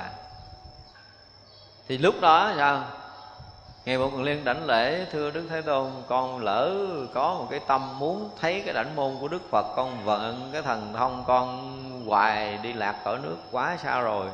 Xin đức phật thương xót con dẫn con về cõi ta bà trở lại. Thì liền khi đó hầu quan từ cõi ta bà xẹt tới cõi đó trong vòng chớp mắt một kiền liên xuất hiện quỳ dưới chân đức phật tại cõi này. Đó gọi là thần túc của đức phật á. Thì cái chuyện đó là trong lịch sử của phật giáo nguyên thủy vẫn có. Và trong đời đức phật sử dụng những cái thần thông mà chỉ có những vị thánh biết được thôi thì cái chuyện mà mình à, hay kể đức phật ít có sử dụng thần thông trong đời của ngài, thỉnh thoảng thôi mới có một vài lần. Cái lần mà mình hay kể là là là cái chuyện mà đức phật đang đi trong rừng. Trong cái rừng đó, rừng già, khu rừng rất là dày. Và tối rồi, chiều tối rồi. Nhưng mà bữa đó mưa bão lớn lắm. Có một cái dòng thác cuốn cuồn cuộn nếu mà rớt người xuống cuốn, không biết làm sao tìm được xác. Và đoàn 1250 vị tỳ kheo bắt buộc phải qua dòng thác này để đến một ngôi làng mà Đức Phật cần tới. Thì Đức Phật nói là, nếu như đêm nay mà tăng đoàn ở bên đây thì thú rừng nó cũng ăn hết. Thú rừng kinh khủng đến mức độ có thể ăn hết luôn cái đoàn 1250 vị tỳ kheo. Đức Phật nói, thôi bây giờ ờ, nói với anh em là quay lại kêu chúng tăng nhắm mắt là hết chừng nào Đức Phật kêu mở mắt ra mới được, mở mở trước chết gắn chịu. Đúng không? thì liền khi đó 1250 vị tỳ kheo nhắm mắt hết. Trong vòng chớp mắt là Đức Phật kêu mở mắt ra là thấy toàn bộ đã qua bên kia bờ suối. Đó, thần túc của đức phật biến có thành không. Thực sự thì ở trong kinh còn nói cái chuyện là chỉ cần là cái gì đó lấy tay che hàng hà sẽ số mặt trời chứ không phải một mặt trời như kiểu của mình đâu. Tức là cái khả năng thần túc đức phật biến lớn thành nhỏ, biến nhỏ thành lớn, biến có thành không, biến không thành có là, gọi là cái thần túc của đức phật kinh khủng như vậy thì khi mà thấy được hết thần túc này mới biết rõ ràng là chỉ có phật mới có đủ thần túc đó thôi. Chứ còn các vị thánh thường thần túc cũng không có tới cái ngần như vậy. Vì vậy mà các vị bồ tát thấy nổi thần túc của đức phật mới bắt đầu phát tâm bồ tát. Do thấy thần túc của đức phật, thì vậy là cũng thần túc của mình để mình có thể thấy được. Những cái chuyện quá khứ vị lai, chuyện lớn, chuyện nhỏ, chuyện xưa, chuyện nay là do đâu? Do đức phật đã trải qua hằng hà sa số kiếp độ sanh. Chúng ta phải thấy điều này, các vị bồ tát thấy điều này.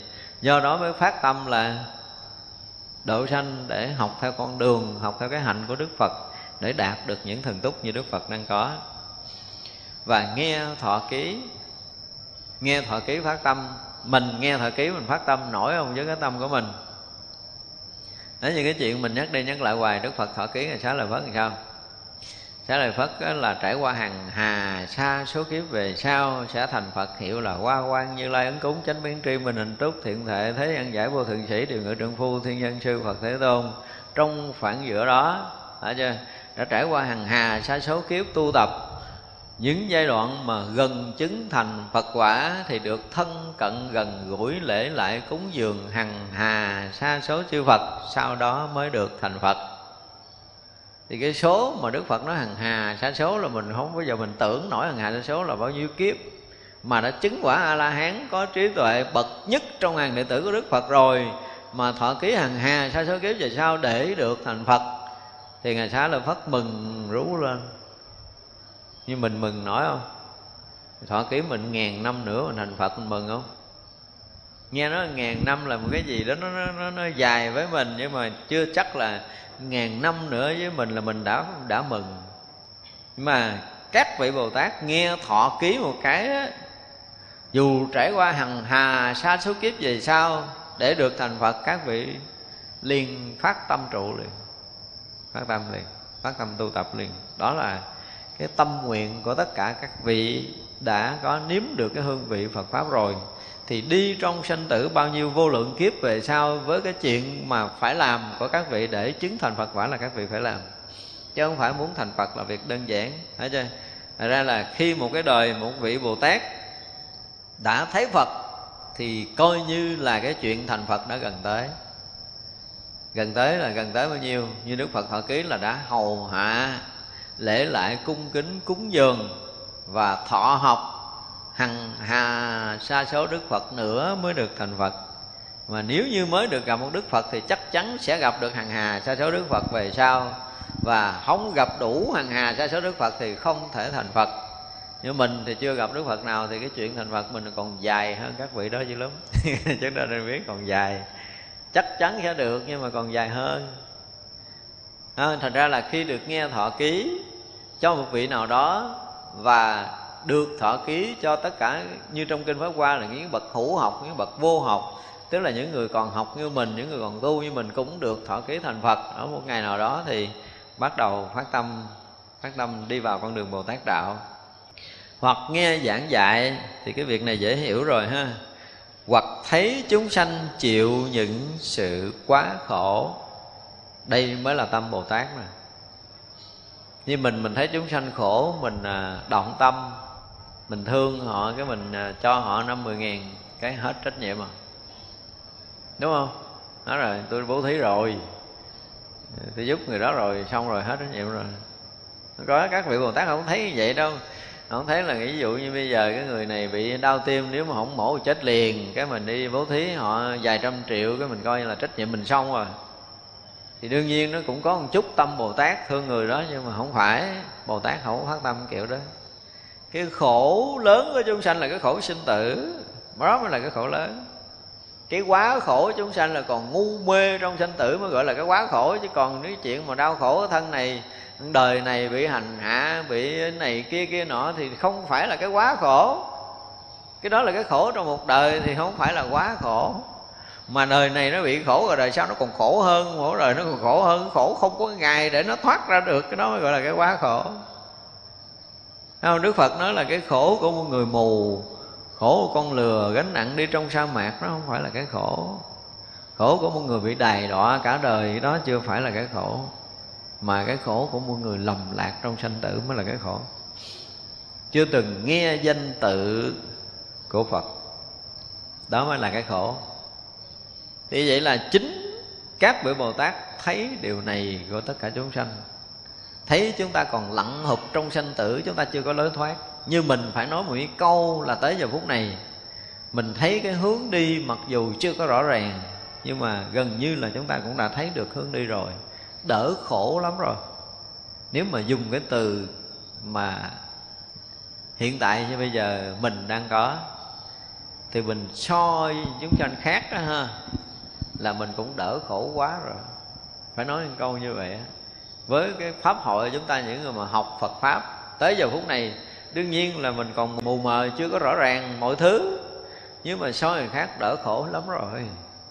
Đúng không? Chúng ta nhìn ngược lại xã hội, có những người đang sống chung quanh chúng ta chứ mà nghe tiếng phật là họ thiếu điều bịch lỗ tai đi rồi. Thì những người này còn bao nhiêu kiếp khổ nữa mới bằng mình bây giờ? Nếu mà so sánh, họ chưa chắc là trải qua ngàn kiếp sau họ có thể lại phật được. Thì vậy là trong khoảng một ngàn kiếp sinh tử đó thì bao nhiêu cái khổ chồng chất nữa. Không dễ gì khai mở được cái thiện căn phước báo của người ta. Thì chính những cái chỗ này các vị bồ tát đã quán sát thấy rất là rõ, cho nên mới thương chúng sanh mà phát tâm trụ, phát tâm để độ, đi các cõi để độ sanh. Cho nên là cái chỗ này mới chính là tâm của bồ tát. Thấy chúng sanh khổ thì mình phát tâm, phát nguyện để đi độ, chứ không phải khổ mình tu để mình chạy khỏi cái chỗ khổ này, mình trốn có nhiều người phát tâm tu là gì? Khổ quá rồi, thầy ơi, con muốn tu để con thoát khổ, đúng không? Ờ, rồi cái cõi này khổ quá, con tu để về cõi kia về để cho nó sướng. Rõ ràng là thấy khổ bỏ chạy, đó không phải là tâm của bồ tát. Thật ra khi mà nói đi thì nói lại, những người không đủ lực thì nên tránh duyên là đúng. Thành ra là những người mà phát tâm để bỏ chạy khỏi cái cõi này, rõ ràng là những người đó không có lực gì hết á không có đủ sức để gánh giác bản thân mình. Chứ còn người mà đã đủ sức gánh giác bản thân mình, có thể giúp được ai thì người đó liền giúp, thì cái đó là cái khác rồi. Cho nên khi mà nó thấy chúng sanh khổ mà phát tâm để độ, thì đó mới là tâm của bồ tát. Thật ra các vị Bồ Tát, khi mà thấy chúng sanh quá khổ rồi thì phát tâm trụ, Tức là bước vào cái trụ thứ nhất. Hoặc nghe Phật Pháp rộng lớn của Như Lai mà phát Bồ Đề Tâm. Đây là quá rồi không? Đây là phước đức thiện căn lớn đến cái độ mà nghe Phật Pháp rộng lớn. Có nghĩa là gì? Không phải độ riêng cho một cõi nào, Một chúng sanh nào mà độ khắp Pháp giới mười phương. Không phải chứng một quả vị nào mà phải chứng được phật quả thì lúc đó mới gọi là phật pháp rộng lớn. Mà một người bồ tát nghe và hiểu rõ ràng là cái quả vị tận cùng, vô thượng, chánh đẳng, chánh giác mới thực sự là phật pháp rộng sâu. Và người nào mà nghe tới đây phát tâm cầu để đạt được quả vị vô thượng chánh đẳng chánh giác, thì người đó bắt đầu bước vào sơ phát tâm trụ, tức là cái trụ thứ nhất trong thập trụ của bồ tát. Nếu mà chúng ta không phát tâm đó thì chưa phải. Và tâm cuối cùng là gì? Cầu nhất thiết trí. Đó. Phật chứng được nhất thiết trí trí, tức là tất cả những cái trí chứng của chư đại bồ tát khắp mười phương thì trước đức phật đã có cái tam muội chứng được nhất thiết trí trí này. Và người hành hạnh bồ tát là cái người cầu để chứng được nhất thiết trí như chư phật đã chứng. Tức là khi mà đã phát tâm. Là chúng ta phát tâm, phát nguyện trước tam bảo, nguyện chư phật chứng minh và gia hộ cả ngang đây mình phát tâm nè. Phát tâm để làm gì? Nguyện độ tận tất cả chúng sanh muôn loài khổ đau trong pháp giới mười vương này nguyện sẽ chứng được nhất thiết trí trí như chư phật đã chứng để đủ phương tiện mà độ tất cả chúng sanh muôn loài khắp pháp giới mười phương. Ví dụ gì? Thế rồi cái nguyện này lớn không? Không phải nhỏ, ha? Nghe hai câu nó nghe rất là đơn giản. Nhưng mà làm đi hằng hà xa số kiếp về sau. Nghe thì nó dễ lắm. Nhưng mà các vị bồ tát thấy rất rõ điều này. Biết rằng cái chuyện khó nhưng mà vẫn phát tâm thì đó là sơ phát tâm trụ. Đó là cái trụ đầu tiên để chúng ta thấy rằng khi mà mọi người mà đã đi theo con đường của phật đạo rồi á, thì muôn trùng cái khó trong sinh tử về sau các vị thấy rõ, nhưng mà vẫn đi. Chứ không phải thấy khó mà dừng lại. Đương nhiên các vị giác ngộ đủ sức để có thể nhập trong cảnh giới thiền định, không cần đi trong sanh tử. Vẫn được ở trong cái chỗ an lạc thanh tịnh của riêng mình. Nhưng mà vì chúng sanh đau khổ quá, các vị không bao giờ có thể ở yên được vì một người mà thực chứng trong phật đạo, tức là khai được thánh trí rồi, thì tự động cái lòng từ sẽ mở ra, sẽ thấy được tất cả những khổ đau chúng sanh. Cho nên các vị không bao giờ ngồi yên dù một giây. Không có cái chuyện nghỉ ngơi. Vị bồ tát này duyên mười pháp khó được, mà phát tâm đây là mười pháp khó được. Đó, khi phát tâm trụ thì lại gặp mười pháp khó được. Khó được thứ nhất là biết rõ thị xứ, phi xứ này thiệt sự là khó chứ không phải à không phải dễ đâu. Biết rõ cái xứ mà mình tới cái chỗ tốt cái xấu mà cái nơi mình tới để độ sanh đó, phải biết rõ. Ví dụ như bây giờ đang ở cái chỗ thanh tịnh của các vị bồ tát bây giờ phải quán xuống cái cõi người của mình thì cái xứ này cái cõi người này cái gì tốt cái gì xấu cái gì có thể làm được cái gì không thể làm được và muốn làm người thì phải trải qua những cái gì cái gì cái gì cái hạnh nghiệp người ra làm sao thì các vị bồ tát phải quan sát phải thấy rất rõ cái đó. Cái tốt cái xấu cái đúng cái sai cái hay cái dở. Tại vì nếu mà không quan sát không thấy hết được những cái điều này á, thì tới đây nó làm không được cái gì đâu. Nên trí tuệ các vị bồ tát phải thấy rõ được cái thị xứ phi xứ. Mà muốn thấy được cái thị xứ phi xứ có khi tới lui đây cũng nhiều đời lắm mới thấy được. Cho nên có đôi lúc á đến lúc mà mình chứng được cái túc mạng thông, mình nhìn người này, mình thấy họ cũng tới lui cái cõi này nhiều kiếp lắm rồi. Vậy ông này là chúng sanh chưa chứng thánh, nhưng mà nhìn nhiều vượt quá 10 kiếp 20 kiếp, ổng là bồ tát. Nhưng mà ổng muốn xuống đây nhiều kiếp để muốn gieo duyên ở đây nó sâu hơn. Ví dụ vậy chứ không phải các vị bồ tát tới đây rồi cái rồi khổ quá, bỏ chạy cõi khác không có đâu. Có nhiều vị bồ tát cứ tới lui đây hoài. Và mình thấy ổng tới lui đây hoài nếu mình chứng túc mạng thông mới thấy có 10 đời 20 đời không tới lui, cõi ta vào không làm người hoài, cái mà nói thằng cha này tu hoài không thấy thằng cha thoát khỏi cõi người, không phải đâu. Nhiều vị bồ tát có khi tới đây cả trăm đời luôn nữa. Việc chưa xong, việc chưa xong, quay lại nữa. Đó là cái tâm của một vị bồ tát với mình nó mình không có lường được. Ra có những cái thấy, có những khi các vị bồ tát xuống đây nó ngờ ngợ trong cái cõi này có những người mình thấy ờ, họ tập làm người chưa quen. Có những cái cách cái nghiệp riêng của người mình nhìn thấy người đó hoàn toàn không có. Có những vị bồ tát rất là thuần thục trong cái cái nghiệp người. Thì như vậy là có những người mà mình thấy ờ, nó, nó lớn tuổi mà nhớ họ vẫn còn bơ bơ bơ có những cái trong cõi người họ chưa rành. Có nghĩa là họ mới xuống cõi này có một hai đời à, họ chưa học hết cái nghiệp lòng người đâu học hết đời chưa chắc hết được đó, rồi, rồi phải quay lại đời nữa. Đời nữa tới hồi. Mà mấy ổng thuần thục như một chúng sanh rồi. Thì cái mình tưởng ông này ông xuống đây cái ông bị dính mắt ra ra không khỏi. Không có đâu. Tức là đã gì đó nhập đã nhập sở nhập vô ngại rồi thì không có chuyện là thành chúng sanh dù ở đây một ngàn đời sau khi biến một cái phẹt cái là đi mất. Không có cái chuyện mà dính trong cõi này như mình. Nhưng mà mình thì sanh tử tới lui nhưng mà các vị thì không phải việc đó. Vì cái nguyện để độ sanh trong cõi này cho nên có đôi lúc độ cho được. Cái thằng đó mới nghe thì vậy là đời này nó không giác ngộ, đời sau quay lại, đời sau quay lại, đời sau quay lại cho tới cái ông đó ông mới giác ngộ được rồi á. Thì vị bồ tát này mới rút lui. Có những cái chuyện như vậy mà gần như chúng ta hoàn toàn nói về cái hạnh bồ tát cứ mình nghĩ là chắc cái ông xuống đây đời rồi biến mất. Không có. Cũng có một vài vị bồ tát tới đây và một đời rồi đi. Nhưng mà có nhiều vị tới đây họ ở lâu lắm đời này rồi quay lại đời khác nữa. Liên tục trở lại đây, cho tới, gọi là, thành thục một chúng sanh của một cõi nước đó. Để hiểu biết rõ ràng là thị xứ, phi xứ như sao, ha? Cái gì tốt, cái gì xấu, cái gì đúng, cái gì sai, cái gì hay thì dở rồi biết hết rồi. Cái tốt độ kiểu nào, cái xấu độ kiểu nào, người nhiễm độ kiểu nào, người ít nhiễm điệu độ kiểu nào là gần như một vị bồ tát đủ hết tất cả những phương tiện đó để độ sanh trong cái cõi mà các vị tới thì rõ là có đầy đủ cái trí để biết cái thị xứ phi xứ.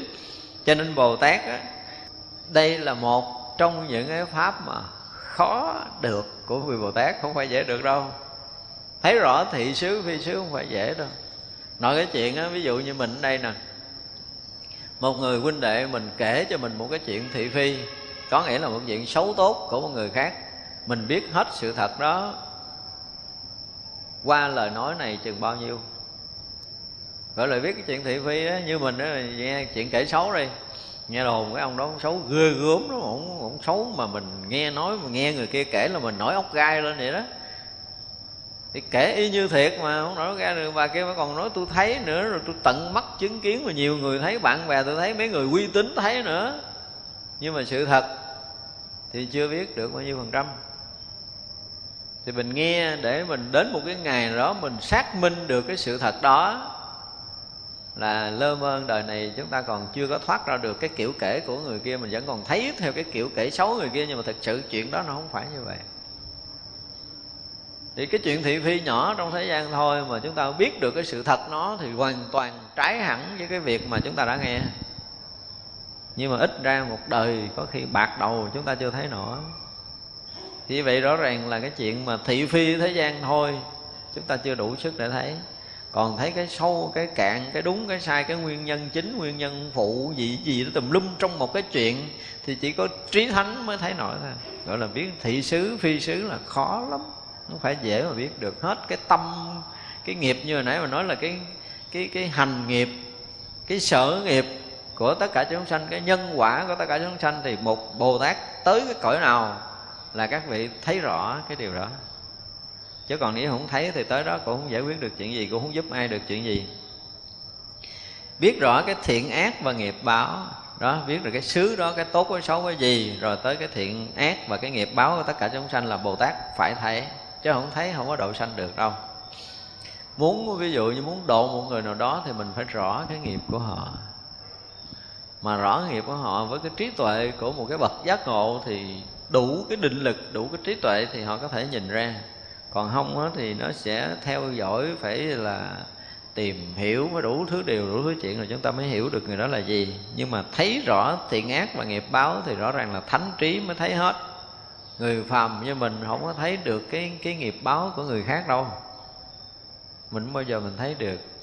Rõ ràng nghiệp mình mình thấy còn không hết mà huống chi là cái nghiệp người khác. Cho nên nói đi nói lại là đừng bao giờ nhìn người ta theo cái kiểu nghiệp của mình. để rồi mà nhận định đúng sai là điều sai lầm. Trí biết rõ căn tánh thắng liệt. Đây là những cái điều khó thách thức các vị bồ tát thật sự đi tới các cõi nước. Biết nghiệp báo rồi, còn biết được cái căn tánh của chúng sanh nữa. Có những người, họ tới đây, họ xuất hiện trong cõi nước này với cái hình thù dáng dốc. Cái hiện nghiệp của họ nó không có gọi là đoan nghiêm. Nhưng mà họ có cái căn khí lớn. Thì chỉ có những cái vị mà đại thừa, những cái vị mà trí tuệ lớn mới có thể nhìn ra cái căn tánh đó. Còn không, chúng ta cũng thấy chung chung mà ai cũng vậy, ai cũng đẹp đẹp như nhau. Không phải ở bên trong họ chứa đựng cái gì. Thì rõ ràng là phải thánh trí mới có thể thấy được. Cho nên thấy được căn tánh để đào tạo một người theo cái kiểu căn tánh đó thấy người kia đào tạo theo cái kiểu căn tánh kia thì đây là cái phương tiện rộng của vị bồ tát. Chứ nếu không mà ai cũng chừng đó chừng đó việc dạy cái pháp đó là chung chung, ai cũng làm, không phải như vậy. Tới hồi riêng thì rõ ràng là mỗi người mỗi có một pháp riêng. Thì nó mới thấy căn tánh chúng sanh mà chỉ những cái pháp hành trì riêng thì người ta mới có thể phát triển theo cái chiều căn tánh của chính họ.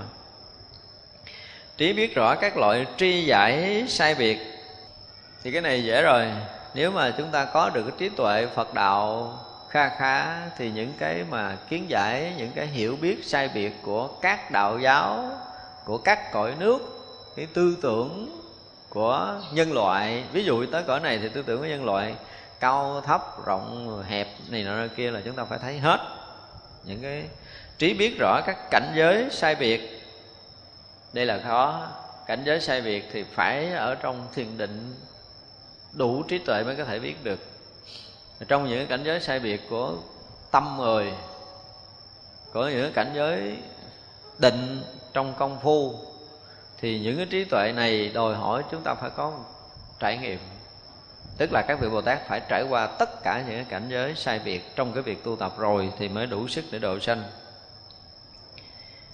Trí biết rõ tất cả trí xứ đạo, tức là đạo lý mà nó tận cùng những cái xứ sở những cái nơi chốn những cái cảnh giới những cái tầng bậc đều phải biết rõ. Chứ nếu không là không được. À, nếu một vị bồ tát thì chúng ta thấy mới có sơ phát tâm trụ mà gây gốm đến mức độ này rồi. Trí biết rõ các thiền giải thoát tam muội. Dạ. Nên chúng ta thấy cái sơ phát tâm bồ tát đâu phải là cái người sơ phát tâm là người bình thường. Tất cả các thiền định tất cả các cái giải thoát đều phải biết rõ mới đi vào độ sanh được. Chứ còn nói ờ, người này ờ, ví dụ như mình hướng dẫn người ta tu cái người ta tu người ta tới đó rồi người ta trình bày cái ông thầy cũng không biết mù tịch không biết cái gì. Đúng thì không biết sai không biết rồi không biết là đúng thì ờ, dạy người ta tu thêm cái gì. À, không biết sai là dạy người ta phải sửa cái gì cho người ta trúng. Thì trên bước đường mà hướng dẫn công phu tu tập nếu vị thầy mà không có được cái này là thua những cái đạo lý giải thoát của người ta người ta sống tự tại thật hay là người ta gượng sống tự tại mình không biết cũng kẹt. Một người đã tự tại thật rồi, tức là họ đã giải thoát rồi, họ có một cái đời sống vượt thoát trong cái cuộc sống đời thường. Và họ có một đời sống rất là tự tại, họ không có dính mắc, họ không có tù động ở chỗ nào. Thì mình nhìn thấy cái cái kiểu cách đi đứng, ăn nói và sinh hoạt của họ, mình biết đây rõ ràng là một người đã vượt thoát. Thì mình không cần phải bàn hoặc là tuy là họ sinh hoạt rất là bình thường, nhưng mà họ đang ở trong những cảnh giới thiền định nào, mình cũng phải thấy rõ. Hoặc là khi một người đã trình bày cảnh giới định của họ tới đâu là mình phải biết được. Đó, một vị bồ tát là phải có được những cái trí tuệ này, chứ nếu không không thể độ sanh được. Đó là chỗ để chúng ta thấy là cái người sơ phát tâm trụ cũng không phải là người bình thường mà sơ phát tâm trụ được đâu. Tí trúc mạng vô ngại, đây mới là cái chuyện mà gây gớm rồi nếu mình không chứng túc mạng thông, thì mình sẽ không bao giờ thấy sinh tử vô lượng kiếp của chúng sanh. Và không thấy sinh tử vô lượng kiếp chúng sanh thì chúng ta sẽ không thấy căn cơ thắng liệt của một chúng sanh đó. Không phải nhìn mặt thấy biết là người này là căn tánh khá, người kia căn tánh không khá, nhìn cái kiểu đó không thấy được gì đâu.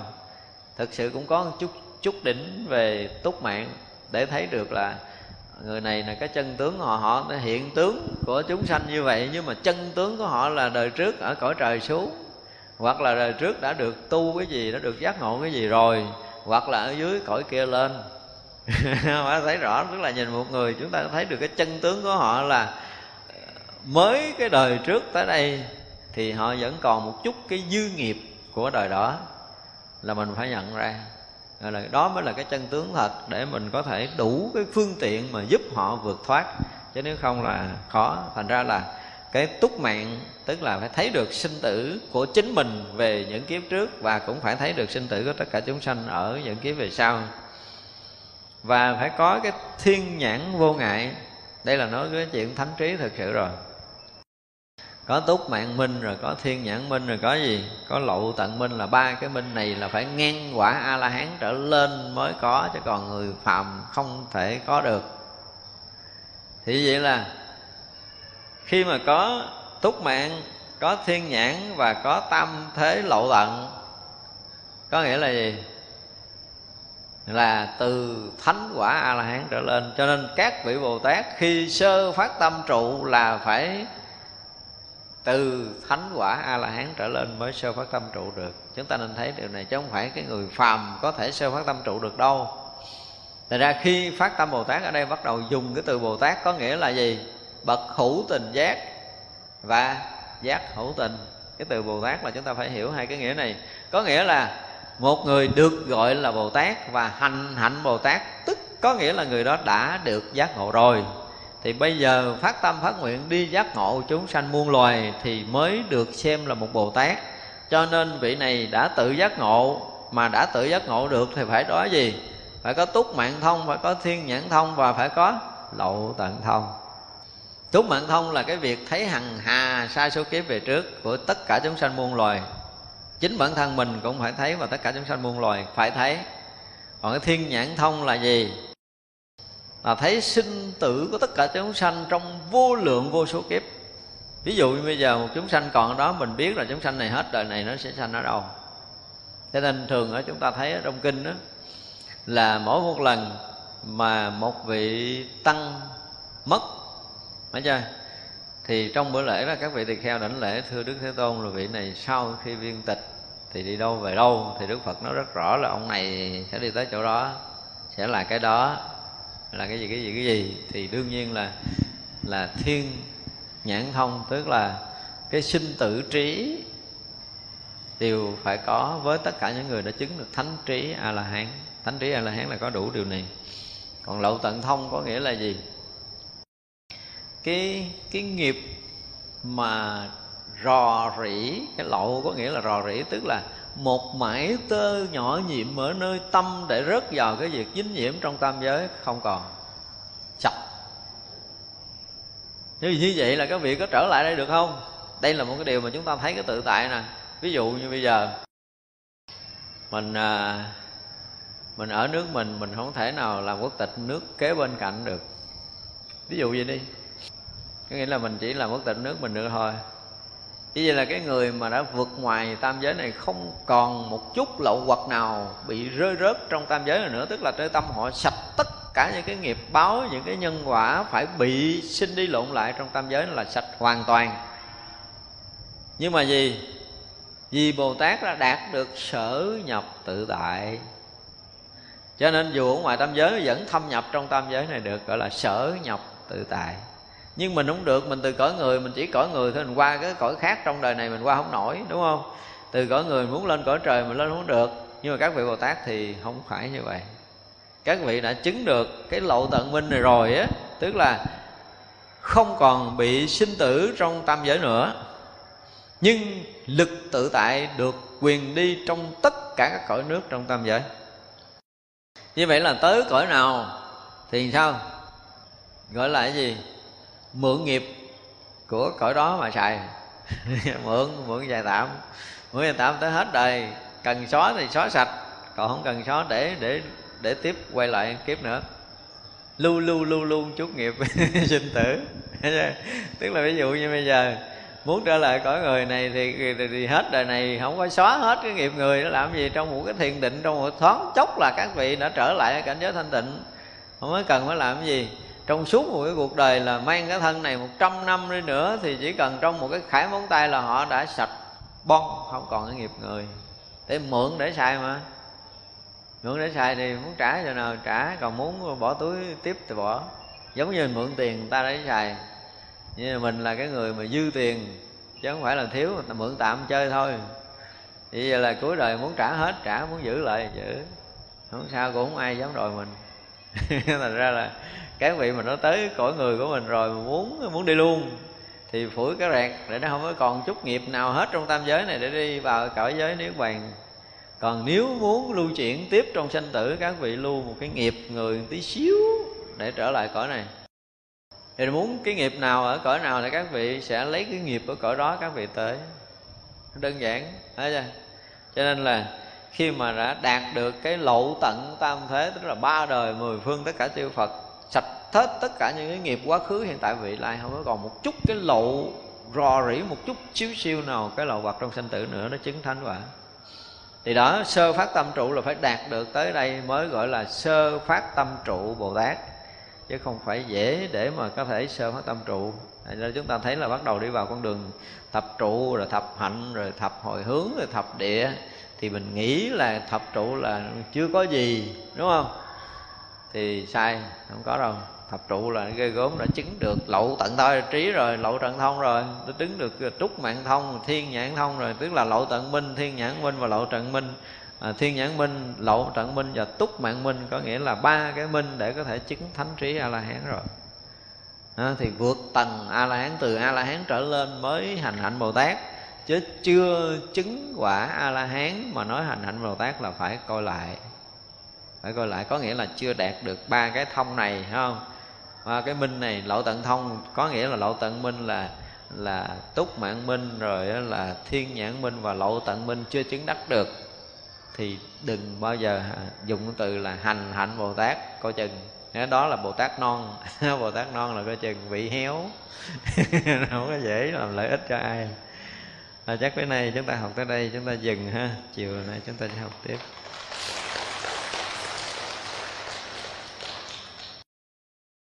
Quý vị chắp tay hồi hướng. Chúng sanh cho tôi